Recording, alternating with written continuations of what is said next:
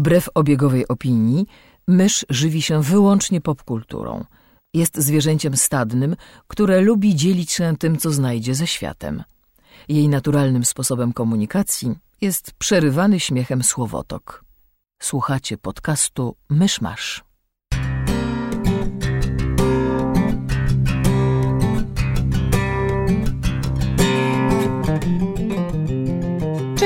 Jest 26 kwietnia 2021 roku. Urodziny aktora Giancarlo Esposito. Wszystkiego najlepszego. Witamy w 263 odcinku podcastu Myszmasz.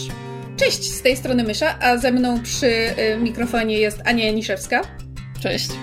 I Kamil Borek. Cześć. E, I tradycyjnie e, witamy Was w e, klubie filmowym Myszmasza. Y, gdzie wyznaczamy sobie tytuły do obejrzenia, o których informujemy także Was, żebyśmy wszyscy y, wiedzieli, na czym stoimy, i potem je sobie szczegółowo omawiamy. W tym tygodniu kontynuujemy naszą y, miniserię filmów o wilkołakach, ale cofnęliśmy się nieco bardziej do klasyki.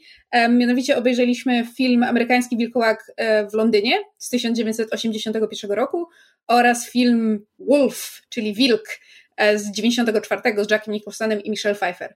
E, I zanim przejdziemy do omawiania obu tych filmów, nie oszukujmy się, kategoria filmów jest dość,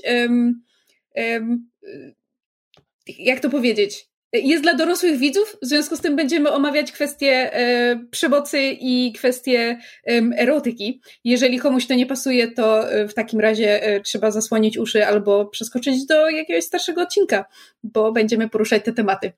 Podoba mi się idea zasłaniania uszu przy słuchaniu podcastu. Prawda? Tylko dla naj, największych fanów tutaj. tak. Chcę odsłuchać ten odcinek, ale mnie nie interesuje, więc po prostu będę zasłaniał uszy. Dobrze. To może zacznijmy e, kolejnością chronologiczną, e, bo zakładam też, że będziemy mieli e, mniej dobrych rzeczy do powiedzenia o tym filmie to znaczy o e, amerykańskim wilkołaku w Londynie, o którym ja wspominałam, mam wrażenie, w, w Myszmaszu jako takim parokrotnie i na pewno wspominałam też przy okazji naszej tej miniserii o, o filmach e, o tematyce wilkołaczej, bo to jest w pewnym sensie klasyka tego gatunku i też klasyka horroru, ale Hmm, jakby to powiedzieć? Myśmy z Kamilem odbyli wspólny seans i ja spojrzałam na Kamila i powiedziałam, wiesz co? Ja nie tak pamiętałam ten film. Tak. E, ja, ja po seansie napisałam na naszej wspólnej konwersacji e, szczere pytanie, czy ten film jest uznawany za dobry, bo zaskoczyło mnie, że on jest klasyką, a jest tak niedopracowany? Nie, mm. Nawet nie wiem, jakiego słowa użyć tutaj. Może niedopracowany. Jest posklejany z części, które wydają mi się do siebie nie pasować. Może w mhm. taki sposób. E, tak, e, czekajcie, bo ja zapomniałam wspomnieć oczywiście, że ponieważ omawiamy filmy szczegółowo, więc od razu przechodzimy do, do um, spoilerów i do um, omawiania różnych wyrwanych z kontekstu scen z fabuły. Więc jeżeli nie widzieliście tych filmów albo straszne wam są spoilery, to um, przepraszamy, ale taki mamy system. E, ja, się, ja się zgadzam, to znaczy zorientowałam się po po, po tym powtórnym seansie, bo to był drugi raz, kiedy widziałam ten film, pierwszy raz był x lat temu, że tak naprawdę zapadły mi w pamięć może trzy rzeczy, ale wszystkie pozostałe rzeczy, które są w tym filmie, nie są dobre. Tak. W tym sensie, że zarówno, znaczy przede wszystkim w sensie realizacji, i mam tu na myśli zarówno jakby kwestie techniczne, jak i jakby wykonanie pod względem, nie wiem, aktorskim, reżyserskim, pomysłu, czy też braku na fabułę. To jest, to jest trochę tak, że problem z tym filmem jest taki, że, e, on jest, on jakby zapadł jakby w historię kina pod względem tego jakby, że zapoczątkował jakby pewne trendy w stosowaniu efektów specjalnych, które jakby później przez lata 80. się ciągnęły. Tyle, że to powoduje, że oglądając go współcześnie, to to jest jakby to, to jest prekursor do efektów które już teraz się wydawają dosyć śmieszne i mało imponujące, o ile nie są zrobione bardzo dobrze, bo nawet jakby oglądając dosyć klasyczne horrory typu Koszmar z ulicy Wiązów, e, tego typu rzeczy, są wciąż sceny, które robią wrażenie ale są takie, które po prostu jakby się patrzy i widzi się kukiełki na ekranie. E, I trudno jest, trudno jest te wyłączyć jakby myślenie w ten sposób i jakby patrzenie na to e, ze współczesnej perspektywy, bo jakby one, one przez długie lata były dopracowywane i w różnym stopniu działały, a to jest, a to jest taka pierwsza jakby pierwsza poważna próba, która jakby wtedy prawdopodobnie robiła dużo większe wrażenie niż, niż ma szansę zrobić wrażenie teraz, bo w tym momencie tego typu efekty um, jakby wciąż się robi i jakby ja bardzo doceniam, jeśli współcześnie filmy próbują jakby korzystać jak najwięcej z, um, z efektów e, niegenerowanych komputerowo, e, Tyle, że tyle, że to jest trudne do zrobienia w sposób, który byłby przekonujący. E... Mi e, wydaje mi się, że ten film był przede wszystkim nastawiony na kwestie wizualne i wydaje mi się, że to był cały pomysł, jaki, jaki tutaj został zrealizowany, bo ten film właściwie Okej, okay, jak dla mnie ten film ma naprawdę ciekawy wątek. E, w ogóle możemy trochę możemy troszeczkę zarysować fabułę dla osób, tak, które, tak, którym się nie chciało. Tak. tak. Film się zaczyna od tego, że dwójka przyjaciół e, z Ameryki podróżuje chyba przez Europę, nie chyba tam do Włoch chcą się dostać, czy, mm -hmm. czy coś w tym stylu. I są obecnie w Anglii, w niewielkiej wiosce, gdzie jakby, wiecie, przyjechali na, na wozie innej jakiegoś tam farmera i teraz, teraz idą pieszo. Tak, to, to była urocza scena z tymi owcami. I jakby przybywają do wioski, która się okazuje, czy wioski małego miasta, które się okazuje trochę niepokojące e, i są sugestie do tego, że coś się niepokojącego tutaj dzieje, szczególnie, że jest pełnia i są parę razy ostrzegani przed pełnią. E, co? Przez bardzo, po... bardzo nietowarzyskich miejscowych, to znaczy jeżeli coś ten film robi w pewnym sensie dobrze, E, I to w taki sposób, że, że można mieć second hand embarrassment albo jakiś nawet cringe. To są te sceny właśnie w, w The, The Slaughtered Lamb, czyli w zarżniętej owcy, um, gdzie, znaczy właściwie jagnięciu chyba, um, gdzie miejscowi są tak po prostu wyjęci z jakiegoś gotyckiego horroru pod tytułem sugerujemy, że coś jest nie tak i że grozi wam niebezpieczeństwo, ale wam ni, tak. ni słowem się nie zająkniemy i będziemy jak najbardziej nietowarzyscy i antypatyczni, żebyście tylko stąd wyszli. W naszej karczmie jest pentagram na ścianie, ale tak. nie powiemy wam dlaczego. A jeśli w ogóle o niego zapytacie, to macie wyjść. Tak, jesteście po prostu, od razu macie bana na ten lokal. Y, to wszystko, co się działo od początku filmu, wydaje mi się, że intro było ciekawe i jakby e, bawiłam się dobrze na, na początku tego filmu. W ogóle wydaje mi się, że w przypadku e, i e, amerykańskiego wilkołaka w Londynie i filmu Wilk, pierwsza połowa filmu jest o wiele lepsza niż druga. Coś I, jest. Tak. I wydaje mi się, że było bardzo teatralne aktorstwo w tym amerykańskim wilkołaku. Mm. W tej scenie w karczmie, w sensie w karczmie, w, w tym The Slaughtered Lamp, wszyscy mówili tak, jakby byli na scenie i wiedzieli, że ogląda ich widownia i mówili swoje kwestie, tak jak mówi się kwestie, a nie jak normalni ludzie mówią zdania. E, I wiecie, jak ktoś zamilkł w tej scenie, e, w, w tym pubie, to wszyscy milknęli w tym samym momencie. Jak ktoś powiedział coś dramatycznego, to nagle piorun uderzał w tle. To było, to było takie to było w jakiś sposób komiczne i myślałam, że, mm, że na tym będzie polegać ten, to zmieszanie horroru z komedią, bo, bo taki jest mhm. gatunek tego filmu oficjalnie, e, że po prostu on się będzie posługiwać pewnymi schematami, chociaż może w tamtych czasach jeszcze nie było takich schematów, ale będzie się posługiwać takimi uproszczeniami i taką dramatyzacją i dzięki temu to, z tego może wyjść coś zabawnego i komediowego, ale wydaje mi się, że aspekty komediowe tutaj były wrzucone że powiem, po fakcie i nie pasowały do reszty, ale myślę, że do tego możemy jeszcze przejść. E, wróćmy do streszczenia tego filmu. Więc e, tak jak mysz powiedziała, e, ta para przyjaciół zostaje jakby wyrzucona z tego pubu, ponieważ wspomnieli pentagram na ścianie i mieli podróżować główną drogą, ale się tak jakby zgubili, zboczyli z drogi i ostatecznie w nocy zaatakował ich wilkołak. Jeden przyjaciel, jeden przyjaciel został zabity, a drugi przeżył, ale ale kiedy się budzi w szpitalu, to wszyscy mówią mu, że to po prostu jakiś, jakiś szaleniec go zaatakował, a on twierdzi, że zrobił to wilkołak.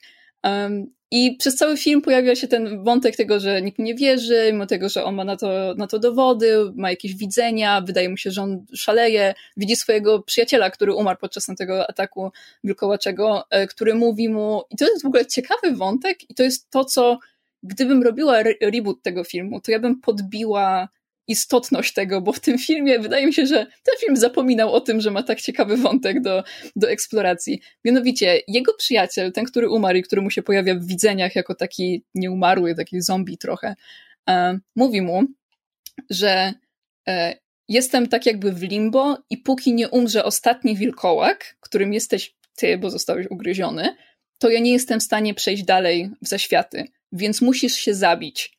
I mm to jest bardzo ciężki wątek i dylemat związany z tym, czy wiecie, czy stanę się bestią i będę zagrażać innym e, i wszystkie moje ofiary nigdy nie przejdą dalej w zaświaty, e, czy e, i, jakby czy będę tak żyć, czy zakończę swoje życie, chociaż nie chcę tego robić, żeby jakby dla dobra innych osób. I myślę, że to był bardzo ciekawy wątek i poruszali go parę razy, ale wydaje mi się, że film był zainteresowany czymś innym, więc zbywał ten wątek na rzecz tego, żeby pokazać paruminutową scenę e, chodzenia po mieszkaniu tej, tej kobiety później, albo scenę łóżkową między nimi, albo bieganie po, po jakimś zoo i nago. No jakby e, forma, się, forma tego filmu zaczęła się rozpadać w pewnym momencie. Nie znaczy, wiedzieli, tak. co zrobić z tym. Ten, ten, kompletnie zapomniałam, e, e, że, że w tym filmie właśnie jest. Znaczy, pamiętałam, że jest wątek tego, że, że, że David, nasz główny bohater, ma widzenia tego, tego swojego przyjaciela Jacka, który właśnie mu się pojawia w coraz bardziej e, rozkładającym się stanie. I potem dołączają kolejne ofiary Davida i właśnie jakby mówią mu na zasadzie zabij się i opisują mu różne sposoby, w jaki może to zrobić, wręcz dyskutują na ten temat przy nim, co jest w pewien sposób taką wisielczo-humorystyczną sceną, ale tak jak, tak jak ją oglądałam ze współczesnej perspektywy, to miałam wrażenie, że to jest strasznie takie obcesowe i, i właśnie potraktowane tak bardzo po macoszemu w momencie, kiedy jakby bardzo łatwo e, można by zrobić z wilkołactwa metaforę jakiej, w jakiś sposób choroby psychicznej. I w momencie, kiedy mamy bohatera, który ma widzenia jego najlepszego przyjaciela, który, który mu mówi, żeby ze sobą skończył, bo w ten sposób uratuje siebie i innych, no jakby biorąc pod uwagę, jakie narracje potrafią się tworzyć w, w głowach osób, które mają um, różnego rodzaju problemy i zaburzenia, wydaje mi się, że, że można by to jakoś rozszerzyć i pociągnąć, ale tak jak ty, Ania, mówiłaś, to nie jest zupełnie coś, czym, czym film jest zainteresowany. I wręcz mam wrażenie, że te, te zarówno ten ten postępujący rozkład tego przyjaciela, jak i to właśnie coraz silniejsze naciskanie e, ze wszystkich frontów, żeby, żeby David ze sobą skończył, jest jakby takim, takim tanim podkręcaniem tego elementu szoku i obrzydzenia jakiegoś takiego próby zbulwersowania widza. Tylko, że nic z tego nie wynika. No tak, co nawet świadczy o tym zakończenie, bo może powinniśmy przejść do niego na końcu, chociaż myślę, że zaadresowanie tego zakończenia teraz jest mhm. istotne w kontekście omawiania całego filmu. E, ten film nie ma żadnej puenty. Ja nie mhm. oczekuję, żeby filmy miały puentę, tylko ten film dosłownie nic nie znaczy. E, nie ma jakby jakikolwiek sekret, jaki mógł być tutaj eksplorowany e, i jakieś takie dywagacje na temat tego wilkołactwa i, i właśnie ten dylemat związany z zabiciem się lub nie, to wszystko było bardzo wypłaszczone e, i nie, nie było tutaj nic do eksplorowania, bo od początku wiemy, kto jest wilkołakiem. Od początku wiemy, co się stanie, bo, yy, bo Jack, czyli ten przyjaciel Davida, cały czas mówi mu o tym, że yy, zamienisz się wilkołaka po prostu, jak przyjdzie pełnia i, i wszystkich zabijesz. I dokładnie to się dzieje w, tam w ostatniej scenie, gdzie po prostu David traci kontrolę motor przyjechał za okno bardzo mocno. David traci kontrolę i jest masakra na ulicach, po czym David zostaje zestrzelony i to jest koniec. I, i nie wynika z tego za dużo. Nie, nie wyeksplorowali niczego ciekawego, na co mieli okazję i to przy filmie, który, który tak pięknie e, jakby pokazał te, te efekty e, specjalne, te, te praktyczne. Bo jeśli miałabym komukolwiek polecić ten film, to bym tego nie zrobiła, ale powiedziałabym, żeby na YouTubie obejrzał sobie scenę przemiany, tak. bo ona była bardzo dobra, oraz scenę zabójstwa w metrze bo jak dla mnie scena zabójstwa w metrze mm. była taką esencją, w sensie jak, jak dla mnie, chociaż jakby nie miałam dużych oczekiwań do tego filmu i nie miałam szczególnego pojęcia o tym filmie, zanim go obejrzałam, tylko jakieś takie, wiecie, takie standardowe, kulturowe rozeznanie, o czym są filmy, których się nawet nie widziało. E, I ta filma, e, filma, ta scena zabójstwa w metrze była jak dla mnie esencją tego, że to jest wilkołak i że on jest w Londynie. Mhm. No. że jest amerykański, to nie było tego czuć, ale jakby to mhm. metro londyńskie było idealnie przedstawione i ta jakby ta, w ogóle wilkołak tam nie był w ogóle pokazany podczas tych scen. Był tylko mężczyzna, który, który coś słyszy niepokojącego, zaczyna uciekać przez te, wiecie, wykafelkowane korytarze londyńskiego metra, przewraca się na schodach i z jego teczki wypadają tam papiery i próbuje się cofać na tych schodach, ale nie może, bo widzi tą bestię i jest zamrożony w strachu to było świetne. Ale mhm. inne, inne sceny, które tutaj się działy, e, szczególnie takie sceny, które niby miały mieć jakieś napięcie, jakby e, wydaje mi się, że ten film miał taki jakby przepis na budowanie napięcia i to było e, idą dwie osoby i, i sobie żartują między sobą, nie zdają sobie sprawy z, e, z zagrożenia, które na, ich, na nich czeka. E, nagle jest jakiś dźwięk, jedna z tych postaci mówi, słyszałeś to, druga to zbywa, a potem zostają zabici. I za każdym, za każdym razem to było w takiej formie. I ja już w pewnym momencie, jakby ten film był naprawdę przewidywalny. Nawet pod względem kwestii dialogowych. Postaci były, były budowane na jednej, na jednej cesze charakteru, więc kiedy pojawiały się dwie postaci, które na przykład jedna była niezdarna, a druga była taka poważna i kontrolująca, to jeśli te dwie postaci były w scenie, to się mogłeś domyśleć, jak, jak potoczy się dialog, jak potoczy się scena. Więc nie oglądałam tego z zainteresowaniem, bo nie było tutaj nic, co mogłoby mnie zaskoczyć, aczkolwiek było parę fajnych scen, gdzie, um, gdzie ten taki efekt wow i te, no, choćby sceny e, tych koszmarów i, i tego, że był sen we śnie i nagle jakaś postać zostaje zamordowana. Ale i, czekaj, tak. czekaj, bo skoro mówimy o tym śnie, to ja muszę powiedzieć, że to, co dla mnie było największym szokiem przy ponownym sensie tego filmu, to jest to, że ja kompletnie zapomniałam, że w tym filmie są nazistowskie wilkołaki, które mają miotacze płomieni. To było piękne akurat. Ale skąd to się wzięło? Ja po prostu, jak ja mogłam o tym zapomnieć? To jest to pytanie. Bo ja pamiętam z tego filmu oczywiście te fenomenalną transformację. I tak, jeżeli nie, nie obejrzeliście tego filmu i, i nie macie zamiaru, to obejrzyjcie chociaż scenę transformacji, bo ona, to, to jest jakby jedno, e, znaczy przerwane ujęcie, ale jest jakby jedna ciągła scena, która jest e, fenomenalna pod względem po pierwsze właśnie technicznym, czyli efektów specjalnych, makijażu i charakteryzacji. Rick Baker za to dostał e, pierwszego w historii Oscara za, za makijaż, za charakteryzację i, i bardzo zasłużenie, ale też jest znaczy, John Landis, reżyser i scenarzysta tego filmu, podobno po latach żałował, że ta scena jest taka długa i, i mówił, że, że gdyby ją robił teraz, to by ją trochę pociął i skrócił, że po prostu był zbyt zachwycony i, i pod zbyt wielkim wrażeniem tego, co Rick Baker zrobił, zrobił z efektami. Ale z drugiej strony, moim zdaniem, właśnie Nie, dlatego ta scena działa, dlatego że tak. ona jest uncomfortably long i jakby mhm. jesteśmy świadkami autentycznego bólu i cierpienia bohatera, kiedy on przychodzi te transformacje, a wydaje mi się, że to jest coś, co z jednej strony w tym jakby tropie wilkołaka w popkulturze się pojawia, mamy to jakby, że transformacje są bolesne, ale jednak szybciej przechodzimy już do tego, jak, jak postać jest po transformacji i właśnie zaczyna, nie wiem, polować, zabijać, cokolwiek. A tutaj mamy po prostu pokazane, że to nie jest o, fajnie jest być wilkołakiem, tylko że to jest autentycznie po prostu szalenie bolesne i, i, um, mhm. i, i nikomu by się tego nie życzyło.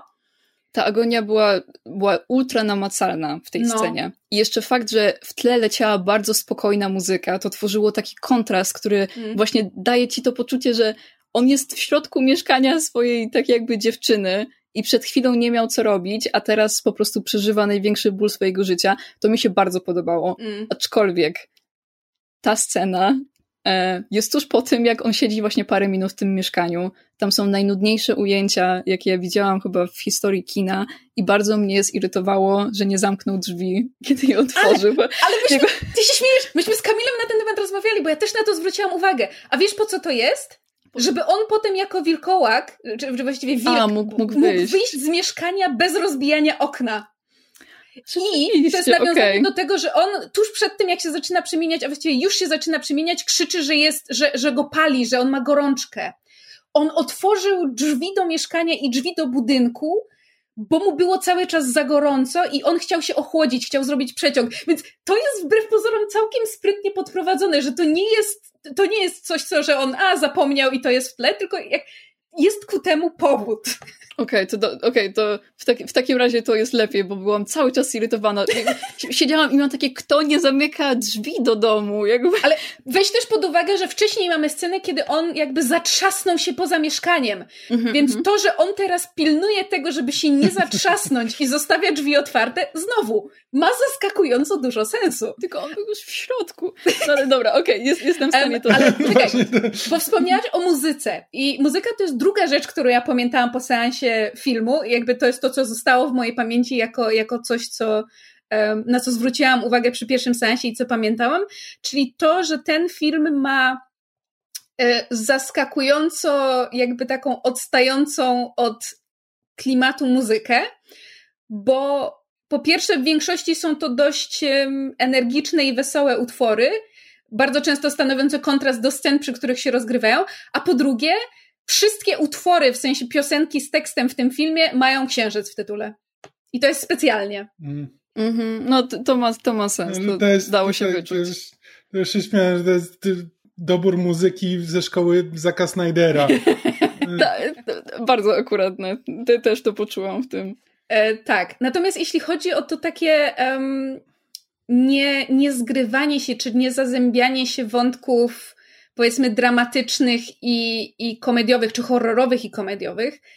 E, dla mnie to jest fascynujące z bardzo wielu powodów. Po pierwsze, dlatego, że jakby John Landis, reżyser, scenarzysta tego filmu, ten film w ogóle, w ogóle mógł powstać dlatego, że John Landis wcześniej zrobił przynajmniej trzy szalenie kasowe komedie, w tym Blues Brothers, których jakby wszyscy znamy i kojarzymy. I, I dzięki temu jakby zdobył sobie na tyle rozgłosu i sławy i, i, i szacunku w Hollywood, że mógł zrealizować ten, ten projekt, czyli właśnie amerykańskiego wilkołaka w Londynie, którego napisał, nie wiem, 12 lat wcześniej, jako jeszcze nastolatek. I, i ciągle się z tym jakby scenariuszem um, gdzieś, tam, gdzieś tam go nosił i, i chodził i go poprawiał. I trochę mam wrażenie, że widać, że ten scenariusz, znaczy Inaczej, mm. nie widać, że ten scenariusz był, był, był, pracował nad nim tyle lat. Widać, że był na, napisany jakby na młodym etapie życia, no bo tak. ta fabuła jest taka, mm, no właśnie. Um, ale to, co mnie też fascynuje, to jest to, że e, to, co mówił też Kamil, że jakby to był pierwszy film, który który pokazał taki, taki poziom techniczny, który potem jakby rozwijano i kontynuowano i z tego powodu jest znany, ale to był też w pewnym sensie jeden z pierwszych w jakimś sensie kasowych filmów, który połączył w taki sposób właśnie horror i komedię do tego stopnia, że po nim zaczęły wychodzić takie filmy jak Gremliny, Beetlejuice, jakby Edgar Wright, który jest autorem przecież um, Shaun of the Dead, takiego bardzo współcześnie kultowego, słynnego właśnie połączenia horroru i komedii, bardzo często y, wymienia amerykańskiego wilkołaka jako, jako jeden, jedną ze swoich inspiracji właśnie pod względem tego łączenia humoru i, i, i horroru. I ja się autentycznie zastanawiam, czy to nie jest po prostu już kwestia upływu czasu, że pewne rzeczy w tym filmie dla współczesnego widza po prostu są już nie, nie do przełknięcia, nie do, jakby nie, nie wchłaniają się, nie odbieramy ich w taki sam sposób. I dla mnie jest też ciekawe to, że mimo, że film wyszedł na początku lat 80., mam wrażenie, że on tak naprawdę pod względem właśnie jakby sposobu gry aktorskiej, nakręcenia, klimatu, reżyserii jest w dużej mierze nadal inspirowany latami 70. I wydaje mi się, że to też taka, taki ten rozdźwięk gdzieś, gdzieś nie wybrzmiewa. Ja mam w ogóle wrażenie, że e, ponieważ John Landis jakby wcześniej przed, przed tym Wilkołakiem tworzył filmy komediowe i to jakby konkretnie zaczynał od sketchowej komedii, ale jego filmy później pełnometrażowe też mają ten format, że to jest tak naprawdę seria skeczy z fabułą, która po prostu prowadzi od sketchu do sketchu. E, jakby tak, znaczy jeden z pierwszych jego filmów, to Kentucky Fried Movie jest e, jest po prostu sketcho, jest po prostu serią sketchy bez, bez żadnego e, bez żadnego połączenia, o ile, o ile dobrze pamiętam. Ale ale nawet e, e, nawet Blues Brothers jakby mają trochę taki, że jest, jest fabuła, ale jakby fabuła jest dosyć pretekstowa tylko po to, żeby jakby, żeby przejść od sceny do sceny. I komedie w ten sposób działają, że jakby że w komediach to działa, że po prostu mamy jakby nikt nie ogląda, znaczy inaczej, nie to, że nikt, ale jakby to nie, nie, jest, nie jest najważniejsze, nie chodzi o to, że każda komedia nie musi być studium e, postaci, e, nie musi mieć jakiejś bardzo zaawansowanej fabuły, bardziej chodzi o to, że jakby są postaci, na których nam zależy i są sytuacje, które są zabawne. E, I trochę ten film, jakby też jako horror, mam wrażenie, że trochę jest tak nakręcony, gdzie, że John Landis miał pomysł na różne sceny, i dopisał do tego fabułę, która by je jakoś tam splatała. Ale w sumie to się nie łączy w spójną całość. Bardziej jakby. I to nawet jakby widać, że nawet jak się wspomina o, w, o amerykańskim wilkołaku, jak widzę opinie na jego temat, to ludzie piszą o konkretnych momentach, o konkretnych scenach, o konkretnych elementach, ale nie o filmie jako takim. I to jest po prostu seria właśnie trochę, trochę komedii, trochę horroru, trochę się to przeplata, ale właściwie nie ma, nie ma takiego spójnego charakteru.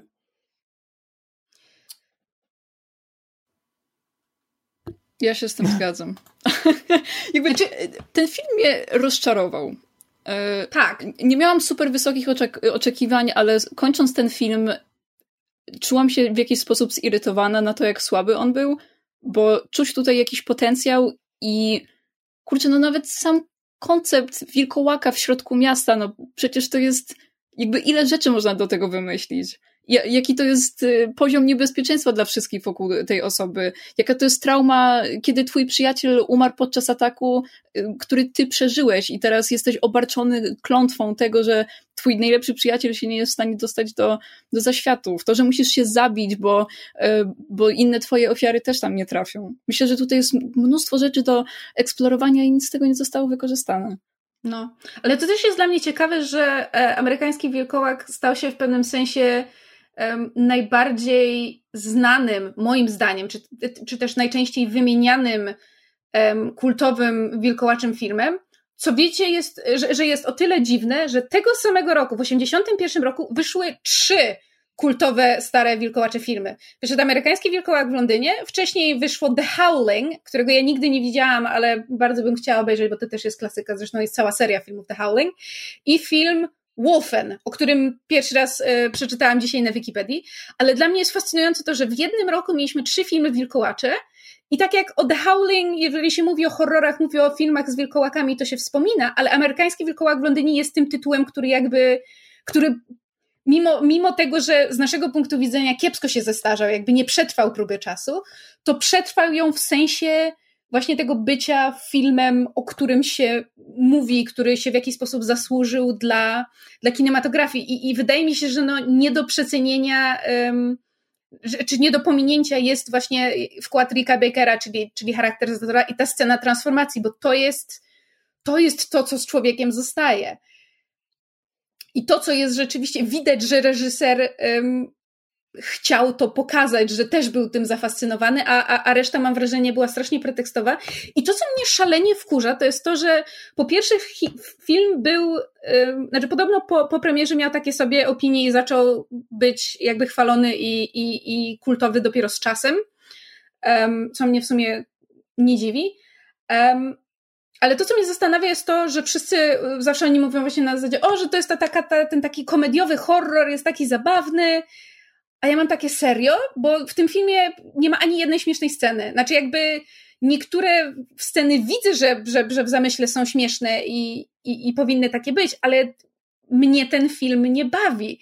I sobie tak myślę na zasadzie, okej, okay, nawet jeżeli Landis był spe specjalistą od sketchowej komedii, tak jak mówił Kamil, i to było coś, na czym um, się jakby wywindował w Hollywood, to jest coś, co znał i co potrafił robić.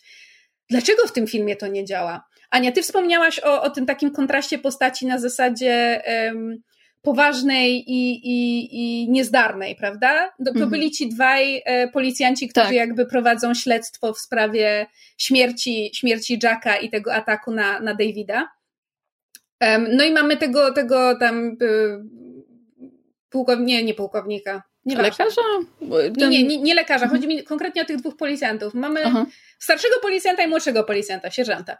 I ten starszy policjant jest tym takim właśnie typowym um, zero nonsens, proszę się tutaj nie wygłupiać, e, ale o co panu chodzi? To była tak szaleńca, nie było żadnego wilka, mhm. a tak w ogóle to, to, to nie będziemy tego badać, bo sprawa jest zamknięta. A ten młodszy, ten sierżant, oprócz tego, że widzimy, że jest szalenie niezdarny, ale widać, że on nie jest głupi, bo jakby mhm. on zadaje pytania, on nie zbywa od razu Davida, tylko jakby mówi na zasadzie, a może byśmy to sprawdzili, a może rzeczywiście coś w tym jest, a może byśmy um, głębiej to zbadali. I to jest tak, jakby film sugerował, wiesz, jakąś taką dynamikę na zasadzie, a mamy tutaj niby tego starszego, bardziej doświadczonego gościa, który zbywa naszego bohatera, a tu mamy tego młodego, mniej doświadczonego policjanta, który niby jest niezdarny, ale widać, że on się angażuje, może on rozwiąże tę zagadkę. Nie, jakby na koniec ten, ten, ten gość nie spełnia żadnej roli, a z kolei mhm. ten stary policjant najwyraźniej w ramach kary za to, że nie wierzył w wilkołaki, zostaje zabity przez Davida w, w, w scenach e, końcowych, kiedy, kiedy się ten David robi e, masakrę na, na Piccadilly Circus mhm. w Londynie.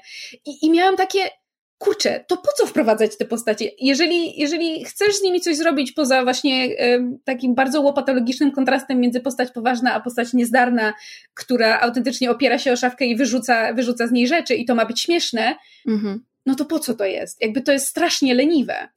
Oni mi się wydawali po prostu wyjęci z jakiegoś kabaretu, bo nawet no. to, że, że ten młodszy policjant był jakoś zainteresowany e, tą sprawą Davida i trochę mu wierzył, to on i tak jakby e, zmienił zdanie, kiedy zobaczył, że jego, e, jego przełożony patrzy na niego krzywo i że e, no to w takim razie to nie, nie angażujmy się w tą sprawę dalej, bo tutaj mój przełożony e, twierdzi inaczej, mi, mi straszne spojrzenie posłał. No i nic, żadna postać tutaj nie wydawała mi się mieć jakiś, jakiś dodatkowy wymiar oprócz oprócz tego, który został przedstawiony bardzo bezpośrednio. Wszystko mi się tutaj wydawało pozbawione subtelności.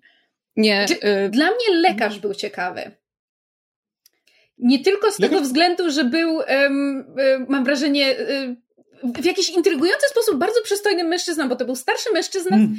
Porażająco błękitnym spojrzeniem. Ja się nie mogłam przestać na niego gapić i miał też dość głęboki głos, mówił pięknym akcentem, więc ja na niego patrzyłam jak zaczarowana. Bardzo charyzmatyczne, to prawda. Ale jakby w tej postaci lekarza było coś więcej, bo z jednej strony widać było bardzo, że chce pomóc Davidowi, z drugiej strony no, no wierzył w, w doniesienia z tego miasteczka, że, no, że zostali zaatakowani przez szaleńca, ale z drugiej strony wysłuchiwał Davida, pojechał do tego miasteczka się, się upewnić, co się tam działo. On zaczął tak naprawdę prowadzić to dochodzenie i się zaczął dowiadywać, że hej, chyba stoi za tym coś więcej, do tego stopnia, że przecież on jakby nie wiemy do końca, czy uwierzył w wilkołactwo, no ale jednak wierzy, że David stanowi zagrożenie i, i, i próbuje go powstrzymać i, i też e, szuka pomocy u tej, u tej um, ona była jak Jennifer? Nie Alex się Alex.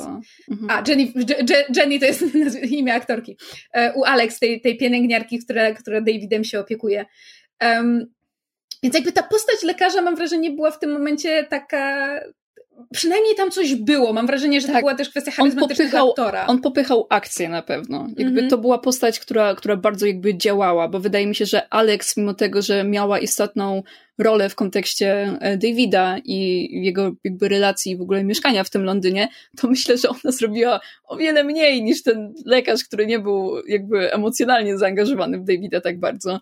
No bo jednak Alex e, od samego początku, jak się pojawiła, tak naprawdę była, e, była, jak to powiedzieć?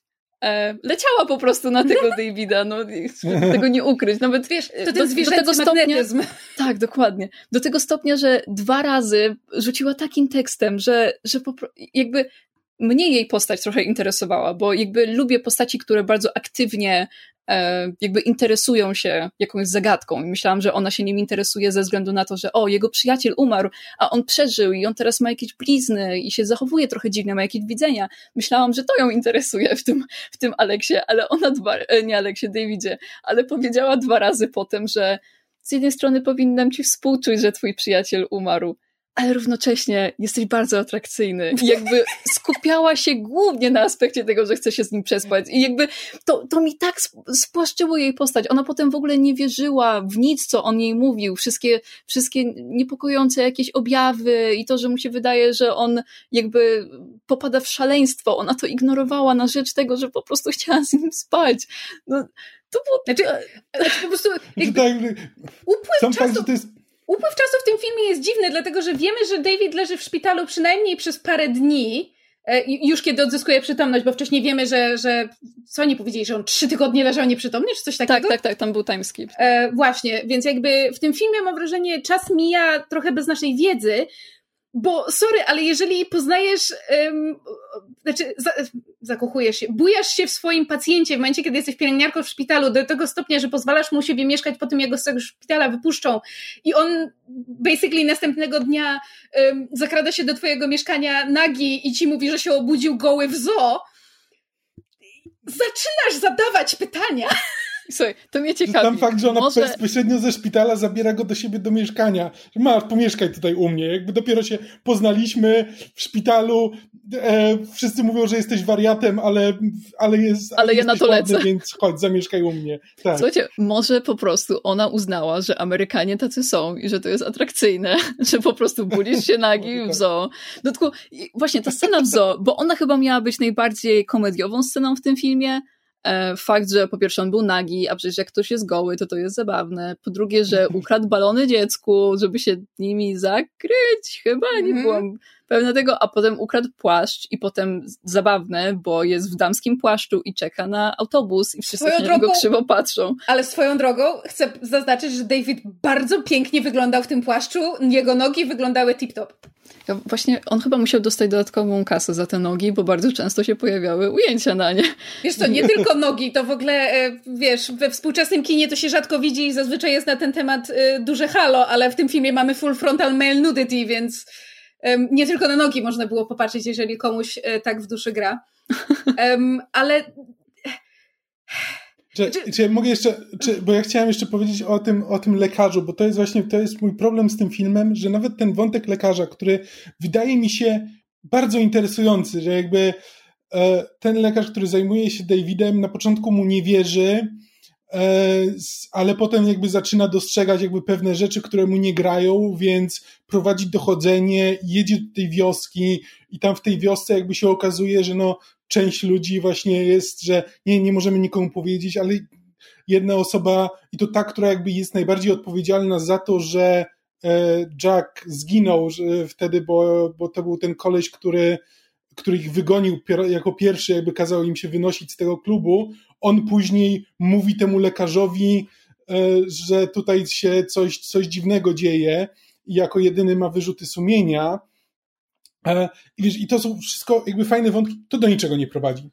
Całe to dochodzenie, e, całe to dochodzenie tego, te, tego lekarza jest, e, a doktor Hirsch się nazywa, nie, w żaden sposób się potem nie łączy z tą fabułą, jakby on nie odkrywa niczego zawczasu, mhm. niczym ten nie pomaga od, no był tam, dowiedział się, Tak, wątek miasta zupełnie zignorowany po tym. To było, to było wszystko, do czego to, było, do czego to miasto było potrzebne, więc potem nie musimy już nic e, eksplorować to. Aczkolwiek wydaje mi się, że była jedna kwestia tego doktora Hirscha, ale nie, nie jestem w stanie jej dokładnie zacytować. On po tym dochodzeniu w mieście, on chyba stwierdził, że to była jakaś e, zbiorowa halucynacja, czy coś w tym stylu, czy jakby, że, czy to był jakiś wirus, który, nie, nie pamiętam dokładnie, musiałabym to, musiałabym to jeszcze raz obejrzeć, ale, ale tak, wydaje mi się, że... mówi, że to tak, była zbiorowa histeria chyba. Tak, że on próbował jakieś właśnie naukowe uzasadnienie do tego znaleźć i że on jakby uwierzył w to uzasadnienie, no ale potem widzimy, że przecież ten,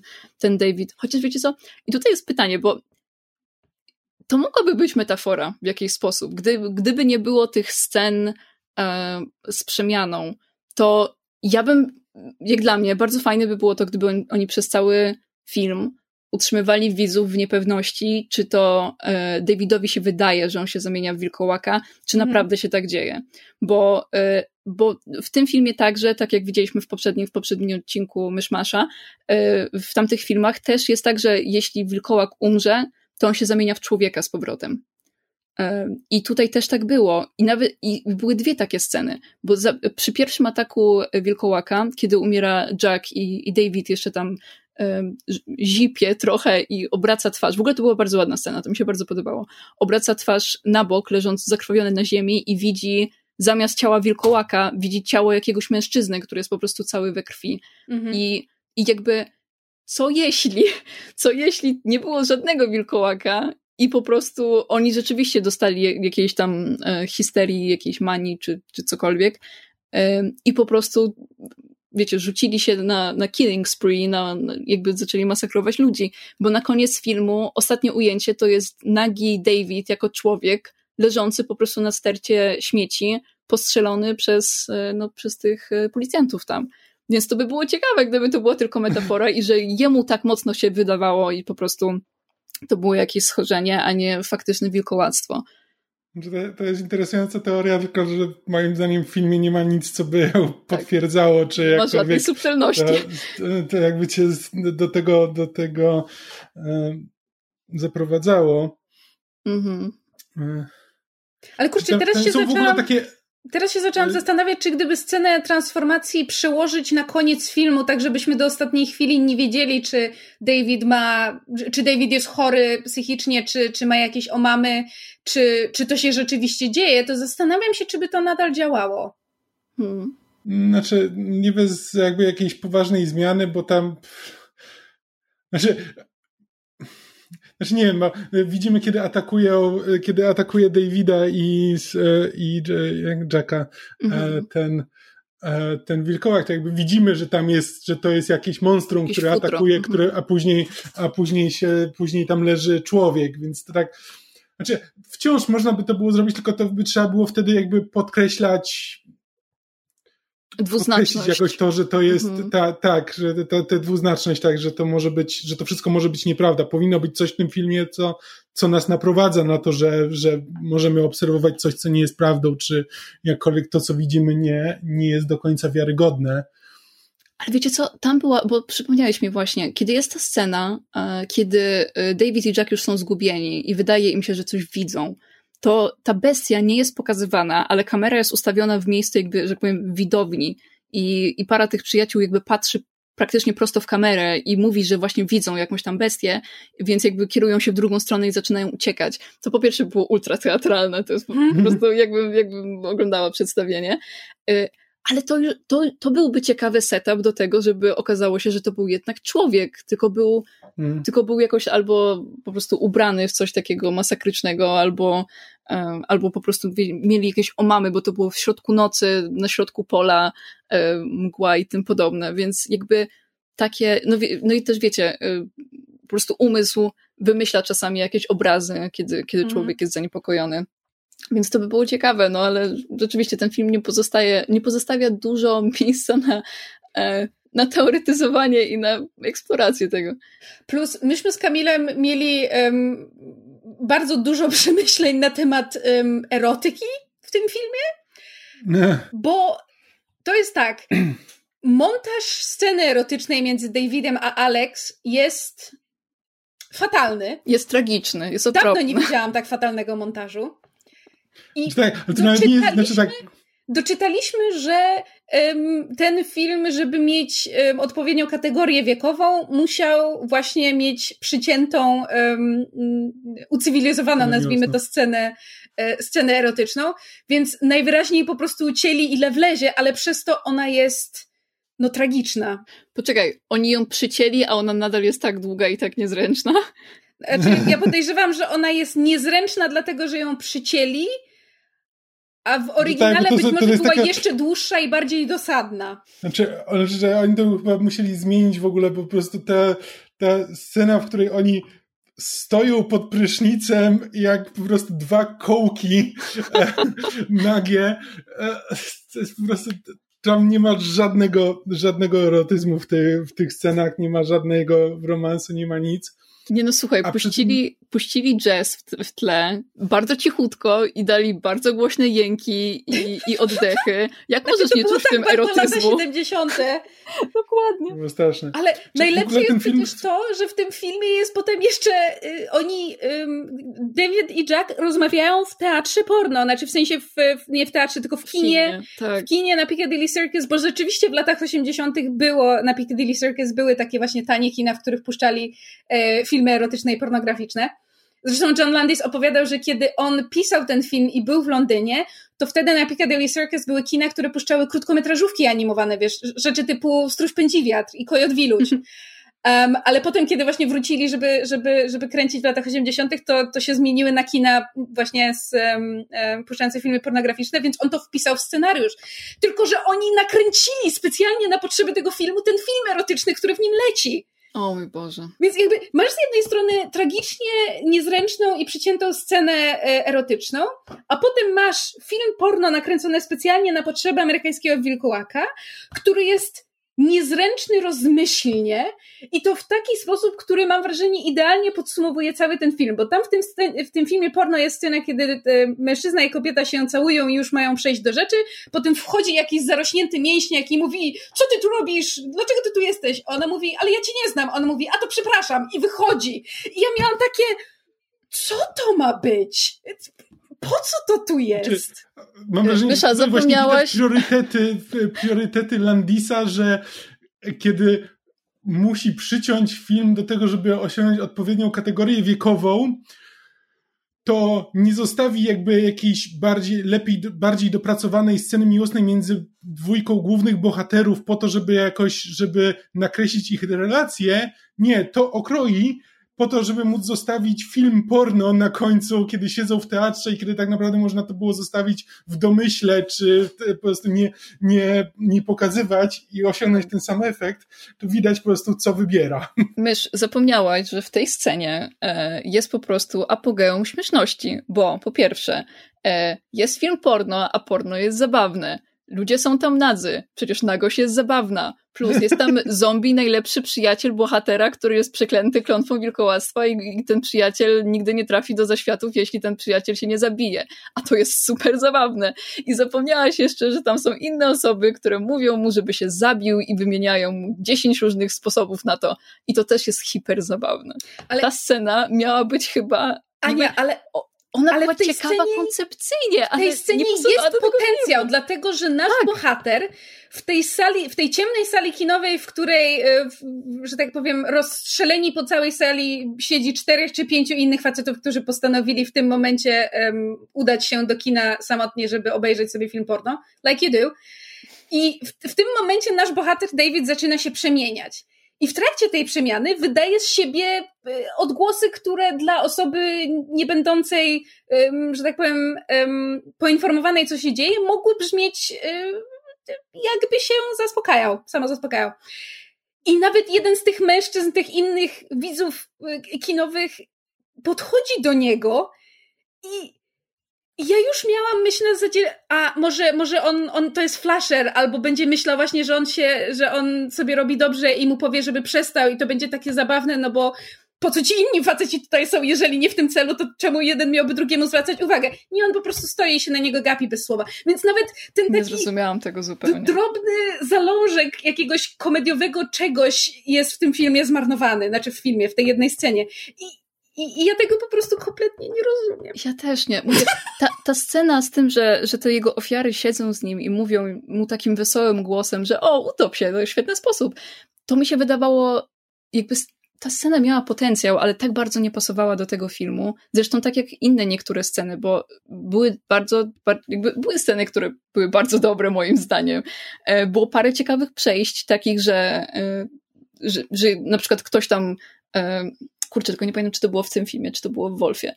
W sensie w Wilku, w tym drugim, co będziemy omawiać. No ale y, już nie wchodząc w szczegóły, y, ładnie komponowali niektóre sceny z sobą, sceny z koszmarami i ten taki trochę artyzm, nazwijmy to tam, e, i ten, bo scena łóżka szpitalnego w lesie mi się bardzo podobała. Jakby mm. wizualne kwestie tego były, były naprawdę ładne. Albo, nie wiem, ta scena w metrze, jak, jak jadą metrem razem z tą Alex i, i stoją tam, wiecie, cały wagon metra wypełniony jakimiś pankami i, i ten David z Ameryki robi śmieszne miny nad ich ramieniem i ta Alex się z tego śmieje. To było, to było urocze i to miało jakiś, jakiś potencjał był w tym. Właśnie, a propos tego, wiem o czym chciałam wspomnieć. To, co mnie w tym filmie strasznie gryzie, to jest to, że, że to jest film kompletnie zmarnowanych okazji, niemalże na każdym kroku. Bo w momencie, kiedy mamy um, zarys fabuły, który, który polega na tym, że mamy Amerykanina, zresztą na miłość boską film ma tytuł Amerykański Wilkołak w Londynie, więc mamy zetknięcie Ameryki i, i, i Londynu i, i Wielkiej Brytanii. W momencie, kiedy mamy tego Davida Amerykanina, który podróżował ze swoim najlepszym przyjacielem przez Wielką Brytanię, spotykał się z otwartą wrogością i ostracyzmem małomiasteczkowych lokalsów.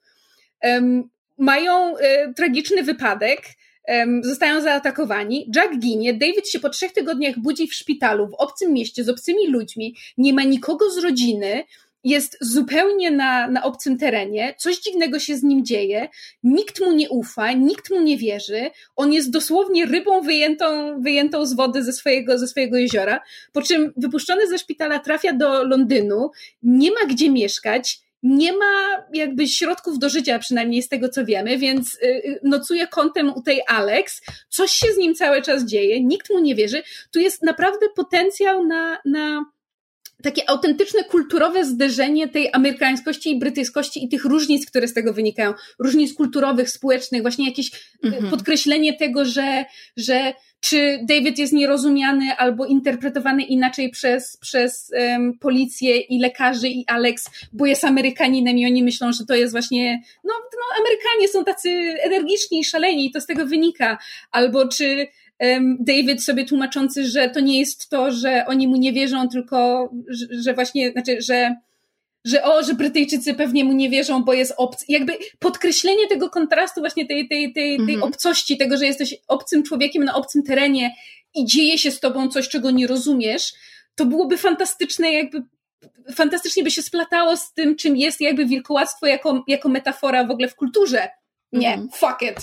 Znaczy, jeszcze ten jest taki wątek, który też mi się zdawało, że może do czegoś prowadzi, bo tam jest moment, w którym David w mieszkaniu, w, w mieszkaniu tej, tej Alex włącza, e, włącza telewizor i leci reklama E, tabloidu, ten chyba News on Sunday, czy nie pamiętam, nie pamiętam którego, e, w którym tam jakaś, jakaś e, pomniejsza gwiazdka mówi, że będzie w następnym odcinku odkrywała swoje naj, naj, najbardziej intymne sekrety. I, I on to potem wyłącza i taki, i nawet zatrzymaliśmy się na tym z myszą na zasadzie po co to było? tak, no. po co to było? Czy to ma, czy to ma jakiś czy to ma nam ustanowić jakiś temat tego filmu, czy jakby taki sensacjonalizm e, i to dążenie do poszukiwania sensacji jest w jakiś sposób tematem e, wiodącym w tym filmie. Ale potem jakby nic takiego nie ma. E, po czym jest końcowa scena, w której właśnie zaczyna się ta masakra na, na Piccadilly Square i ludzie krzyczą, że tam jest jakiś potwór, i wiesz, i policja tam się zlatuje i próbuje zamknąć. I wszyscy biegną do tego potwora. Mhm. tak, zlatują się tam i próbują, próbują się tam dostać. I miałem takie, Z jakiegoś powodu. Czem, tak, czemu? Co, co ci ludzie robią? Jakby nie wierzę, że, że ktoś krzyczy tutaj, że, że i widzi, że no nawet nie musi ten, że się dzieje coś złego i wszyscy ludzie się zlatują do, dookoła. E, I miałem takie, okej, okay, ale, ale w sumie pamiętasz tę scenę z tym, tym z, e, z tą reklamą? Może to jest właśnie ten moment, w którym to zaczyna prowadzić, że może to jest to o tym poszukiwaniu sensacji, które po prostu e, zabije tych wszystkich ludzi. Nie ale to znowu się rozpływa, jakby to, to, to, też do niczego nie prowadzi, jakby to nie jest, to nie jest temat e, wiodący. Więc ale prostu... to, to, mnie trochę dziwi, bo wydaje mi się, że y, może idąc takimi trochę generalnymi e, stereotypami, to wydaje mi się, że Amerykanie są bardziej tacy sens sensacjonalni a, niż, e, niż Brytyjczycy. I wydawało mi się, że ta scena oglądania telewizji, kiedy jest sam w domu i mu się nudzi, w sensie David jest w domu, Alex mm. mu mhm. się nudzi, to że ona ma właśnie prowadzić do pokazania takich różnic kulturowych, takie, że o, ci Brytyjczycy mają takie dziwne rzeczy w telewizji, inne takie, ale nie poczułam tego. Plus teraz jak wspomniałeś o tym, że oni się wszyscy tam zbiegają do tego i szukają właśnie jakiejś tam niby sensacji, to teraz pomyślałam o tym, dlaczego właściwie ci ludzie w mieście e, w sensie w tym małym miasteczku e, nie chcieli tego, żeby inni się dowiedzieli, że tam są wilkołaki, bo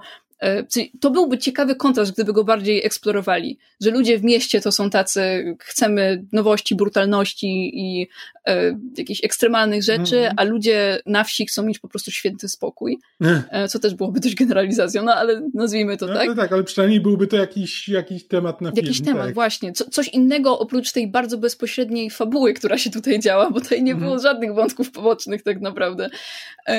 No ale tak, trochę nie rozumiem, dlaczego ci ludzie nie chcieli, żeby inni byli bezpieczniejsi w tym mieście, bo jakby popatrzcie, jak dużo rzeczy tam w tej wiosce nawiązywało do, do tego, że tutaj może być wilkołak. Po pierwsze nazwa tej, e, nazwa tej, tej, tego pubu, mhm. ten zarżnięty e, cielak, to, że mieli bezpośrednio pentagram na ścianie z jakimiś świecami zapalonymi, to, że wszyscy mówili tym, e, żeby tam strzeż się pełni, czy tam nie pamiętam, czy oni mówili e, Blue Moon, czy, czy Wolf Moon, nie, nie mam pojęcia. Nie, było strzeż, strzeż się pełni i, i trzymaj się drogi, unikaj mokradeł. O tak, no właśnie, więc jakby wszyscy są jakby świadomi takich, e, to, to jest bardzo kulturowa rzecz w tamtym miejscu, ale z jakiegoś powodu kiedy ktoś tylko pyta, ej, dlaczego macie to na ścianie, bo zakładam, że, że ten pentagram był jakimś ochronnym znakiem, żeby jakby ludzie w tym, w tym pubie byli bezpieczni, czy coś w tym stylu, nigdy nie wytłumaczone, nieważne, to jak, jak tylko o to się zapytali ci przejezdni, to oni ich wyrzucili i przez to te dwie postaci, jedna umarła, druga zamieniła się w wilkołaka. I trochę nie rozumiem ich. Oni też mieli taką rozmowę po tym, jak ci chłopcy, w chłopcy przyjaciele wyszli, mieli taką rozmowę, że nie, może powinniśmy ich jednak uratować, a ktoś tam mówi, nie, już za późno, oni powinni jakby odejść, ale ale to, nie wiem w sumie to dlaczego. Jest, ale to było takie świadome skazywanie ich na, na, na śmierć i mam mhm. wrażenie, że to film mógł jakby są, są jakby takie okruszki i, i, i kiedy ten lekarz wraca do tej miejscowości i jeden z tych miejscowych mu jakby mówi, że coś się dzieje, bo, bo, bo go sumienie gryzie, jakby mamy pokazane, że nie wszyscy, nie, nie, nie wszyscy się zgadzają z tym, co się zadziało, ale jakby tam, tam, tam jakaś grubsza afera jest, którą oni próbują przykryć i ja, ja bym chętnie się dowiedziała dlaczego i co za tym tak, stoi. Szczególnie, że tam są jakieś takie sugestie tego, że w ogóle ci policjanci w, w mieście to w ogóle o tym wiedzą i próbują to zatuszować, bo tam, bo tam jest mowa o tym, że nie ma żadnych dowodów, że to wszystko ten... E, Y, tak jakby, że to jest jakaś większa intryga, ale też z tego nic nie wynika. Przez moment myślałem może, że o, skoro ci zamordowani ludzie się zamieniają w jakichś nieumarłych, może może to są jacyś, może cała ta wioska to jest jacyś nieumarli, którzy służą temu wilkołakowi. No, może, ale nikt, ale z filmu się tego nie dowiemy. Oni się nawet nie zamieniają w nieumarłych, tylko to są chyba jakby widzenia tych, tych wilkołaków. To oni nie są dosłownie e, Znaczy właśnie nieumarli. Trudno, trudno stwierdzić, dlatego że jest taka jedna scena, kiedy, kiedy David z, z e, nieumarłym Jackiem rozmawia w mieszkaniu Alex gdzie ona... Um, Wchodzi gdzie, w trakcie. Tak, w, w, jakby kiedy, kiedy Alex jest w mieszkaniu, tylko tam śpi, czy jest w innym pokoju i, i David mówi Jackowi, że, że idź sobie, idź sobie, bo Alex zaraz wstanie i Alex przychodzi i mówi, słyszałam głosy. Ona nie mówi, że słyszała samego Davida, ona słyszała głosy. Mhm. I mam wrażenie, że film bardzo ostrożnie podchodzi do tego, czy tylko David jest w stanie widzieć tych nieumarłych, czy oni po prostu są widzialni dla wszystkich, ale wybierają sobie momenty, kiedy się pojawiać, tak żeby nie, nie wpaść w oko nikomu jakby e, postronnemu. Dla mnie, dla mnie to jest jakby te, te granice film jakby dobrze, dobrze balansuje e, i, i, i każe nam się zastanawiać. Mhm. Natomiast tak się zastanawiam a propos jeszcze tego sensacjonalizmu, o którym żeśmy rozmawiali, bo w jednej z recenzji um, przeczytałam, że jakby, że najwyraźniej chyba w momencie, kiedy ten film powstawał, był ślub księcia Karola. I ja się zastanawiam, czy to nie jest jakieś nawiązanie do, do, do tego, znaczy do, właśnie do takiego, ten, ten sensacjonalizm, to, że kraj żyje jakby jednym wydarzeniem, że jeżeli coś się dzieje, to wszyscy lgną i chcą to natychmiast zobaczyć nie wynika trochę z tego, ale też pamiętam, że po seansie rozmawialiśmy z Kamilem właśnie na temat tego, tego jak wszyscy rognęli do, do, do, do tej policji i do tego, do tego wypadku, bo przecież tam oprócz tego, że że David zaczął masakrować ludzi, to doszło też do wielkiego karambolu na Piccadilly Circus, bo, bo tam ileś samochodów się ze sobą zderzyło w, w dość groteskowy sposób. Więc jakby to było fizycznie niebezpieczne miejsce do, do, do przebywania dla, dla ludzi, dla postronnych. I autentycznie powiedziałam coś Kamilowi chyba coś takiego na zasadzie, że we współ, współcześnie byśmy już takich zachowań nie widzieli, prawdopodobnie ze względu na 9-11, w sensie na, na World Trade Center, bo mam wrażenie, że cały świat w pewnym sensie jest już tak wytresowany do, do E, zwracania uwagi na niebezpieczeństwo, jakby jesteśmy tak w jakiś sposób zakodowani, że to niebezpieczeństwo czyha na każdym kroku i że wszystko może być zagrożeniem i jeżeli coś się dzieje, to należy absolutnie uciekać w przeciwnym kierunku, a nie do tego, że, że to jest w jakiś sposób taka, takie chwyta ten, ten, ten okres czasu i, i w jakiś sposób go tak um, um, unieruchomił w bursztynie, że po prostu teraz już byśmy takich zachowań nie widzieli i wydają nam się tym bardziej nienaturalne. Może, może coś w tym jest rzeczywiście. Ale to, to jest tylko moje, moje gdybanie i moje hipotezy. Tak jeszcze pomyślałam o tym e, wątku wioski. Gdyby ona by... Małego miasta, sorry, mówię wioska, czy w sumie nie wiem właściwie co Tam były było. cztery domy na krzyż, to równie dobrze może być wioska. Okej, okay, no to, to wioska. Gdyby to było miasteczko, które jest jakoś nastawione na, na turystykę i że oni nie chcą mówić o tym wilkołaku, ponieważ mają w tym interes, bo ludzie się będą po prostu bali tutaj przyjeżdżać, czy coś w tym stylu. To, to byłoby, to byłoby bardzo drobna zmiana, czuję, a jakby sprawiałaby, że więcej e, aspektów e, w tym filmie ma sens. Mhm. Że to jest po prostu sekret chroniony przez całą społeczność, bo nie chcą popsuć sobie biznesu i w końcu jedna osoba się odważa powiedzieć komuś z zewnątrz o tym, ponieważ zdaje sobie sprawę z zagrożenia, jakie, jakie płynie z tego. Plus wiecie, co mnie trochę dziwi? E, bo jakby ten wilkołak zostaje zabity, ten wilkołak w wiosce zostaje zabity. E, więc tak jakby to miasteczko przestaje mieć problem z wilkołakiem. I teraz wilkołak jest w Londynie i i, dlaczego oni nie chcą powiedzieć ludziom w Londynie, że ej, ej, macie wilkołaka, zajmijcie się tym, bo jakby nie wiem, nie wiem czy oni myślą, że, że wkurzyliby się na, na nich, nie wiem, zrobiliby im coś, nie mam znaczy, pojęcia. Mam wrażenie, że tu jest, y, bo, bo John Landis mówił w wywiadach, że jakby pomysł na, na ten film się, się narodził u niego w głowie w momencie, kiedy był tam, nie pamiętam, asystentem czy coś na, na planie filmu w Jugosławii i wracając któregoś dnia z planu, byli świadkami pogrzebu jakby miejscowych wieśniaków, którzy um, przeprowadzali jakieś takie obrządki typu, e, właśnie wiecie, takie bardzo um, folkowo-gotyckie, nazwijmy to sobie, gdzie, gdzie nie wiem, czy tam uciętą głowę dali w nogi, czy, czy napchali w usta czosnku. W każdym razie robili jakieś rzeczy, które miały um, zgodnie z tym, co Landis usłyszał, przeciwdziałać temu, żeby ten człowiek nie wstał um, nie wstał z grobu. I, I się jakby tego uczepił i to zaczęło mu, mu w głowie właśnie um, żyć i te, te, taki pomysł tego, że, że, że nie możesz, że jakby po śmierci nic się z tobą nie dzieje, albo że po śmierci wracasz, ale nie możesz przejść dalej.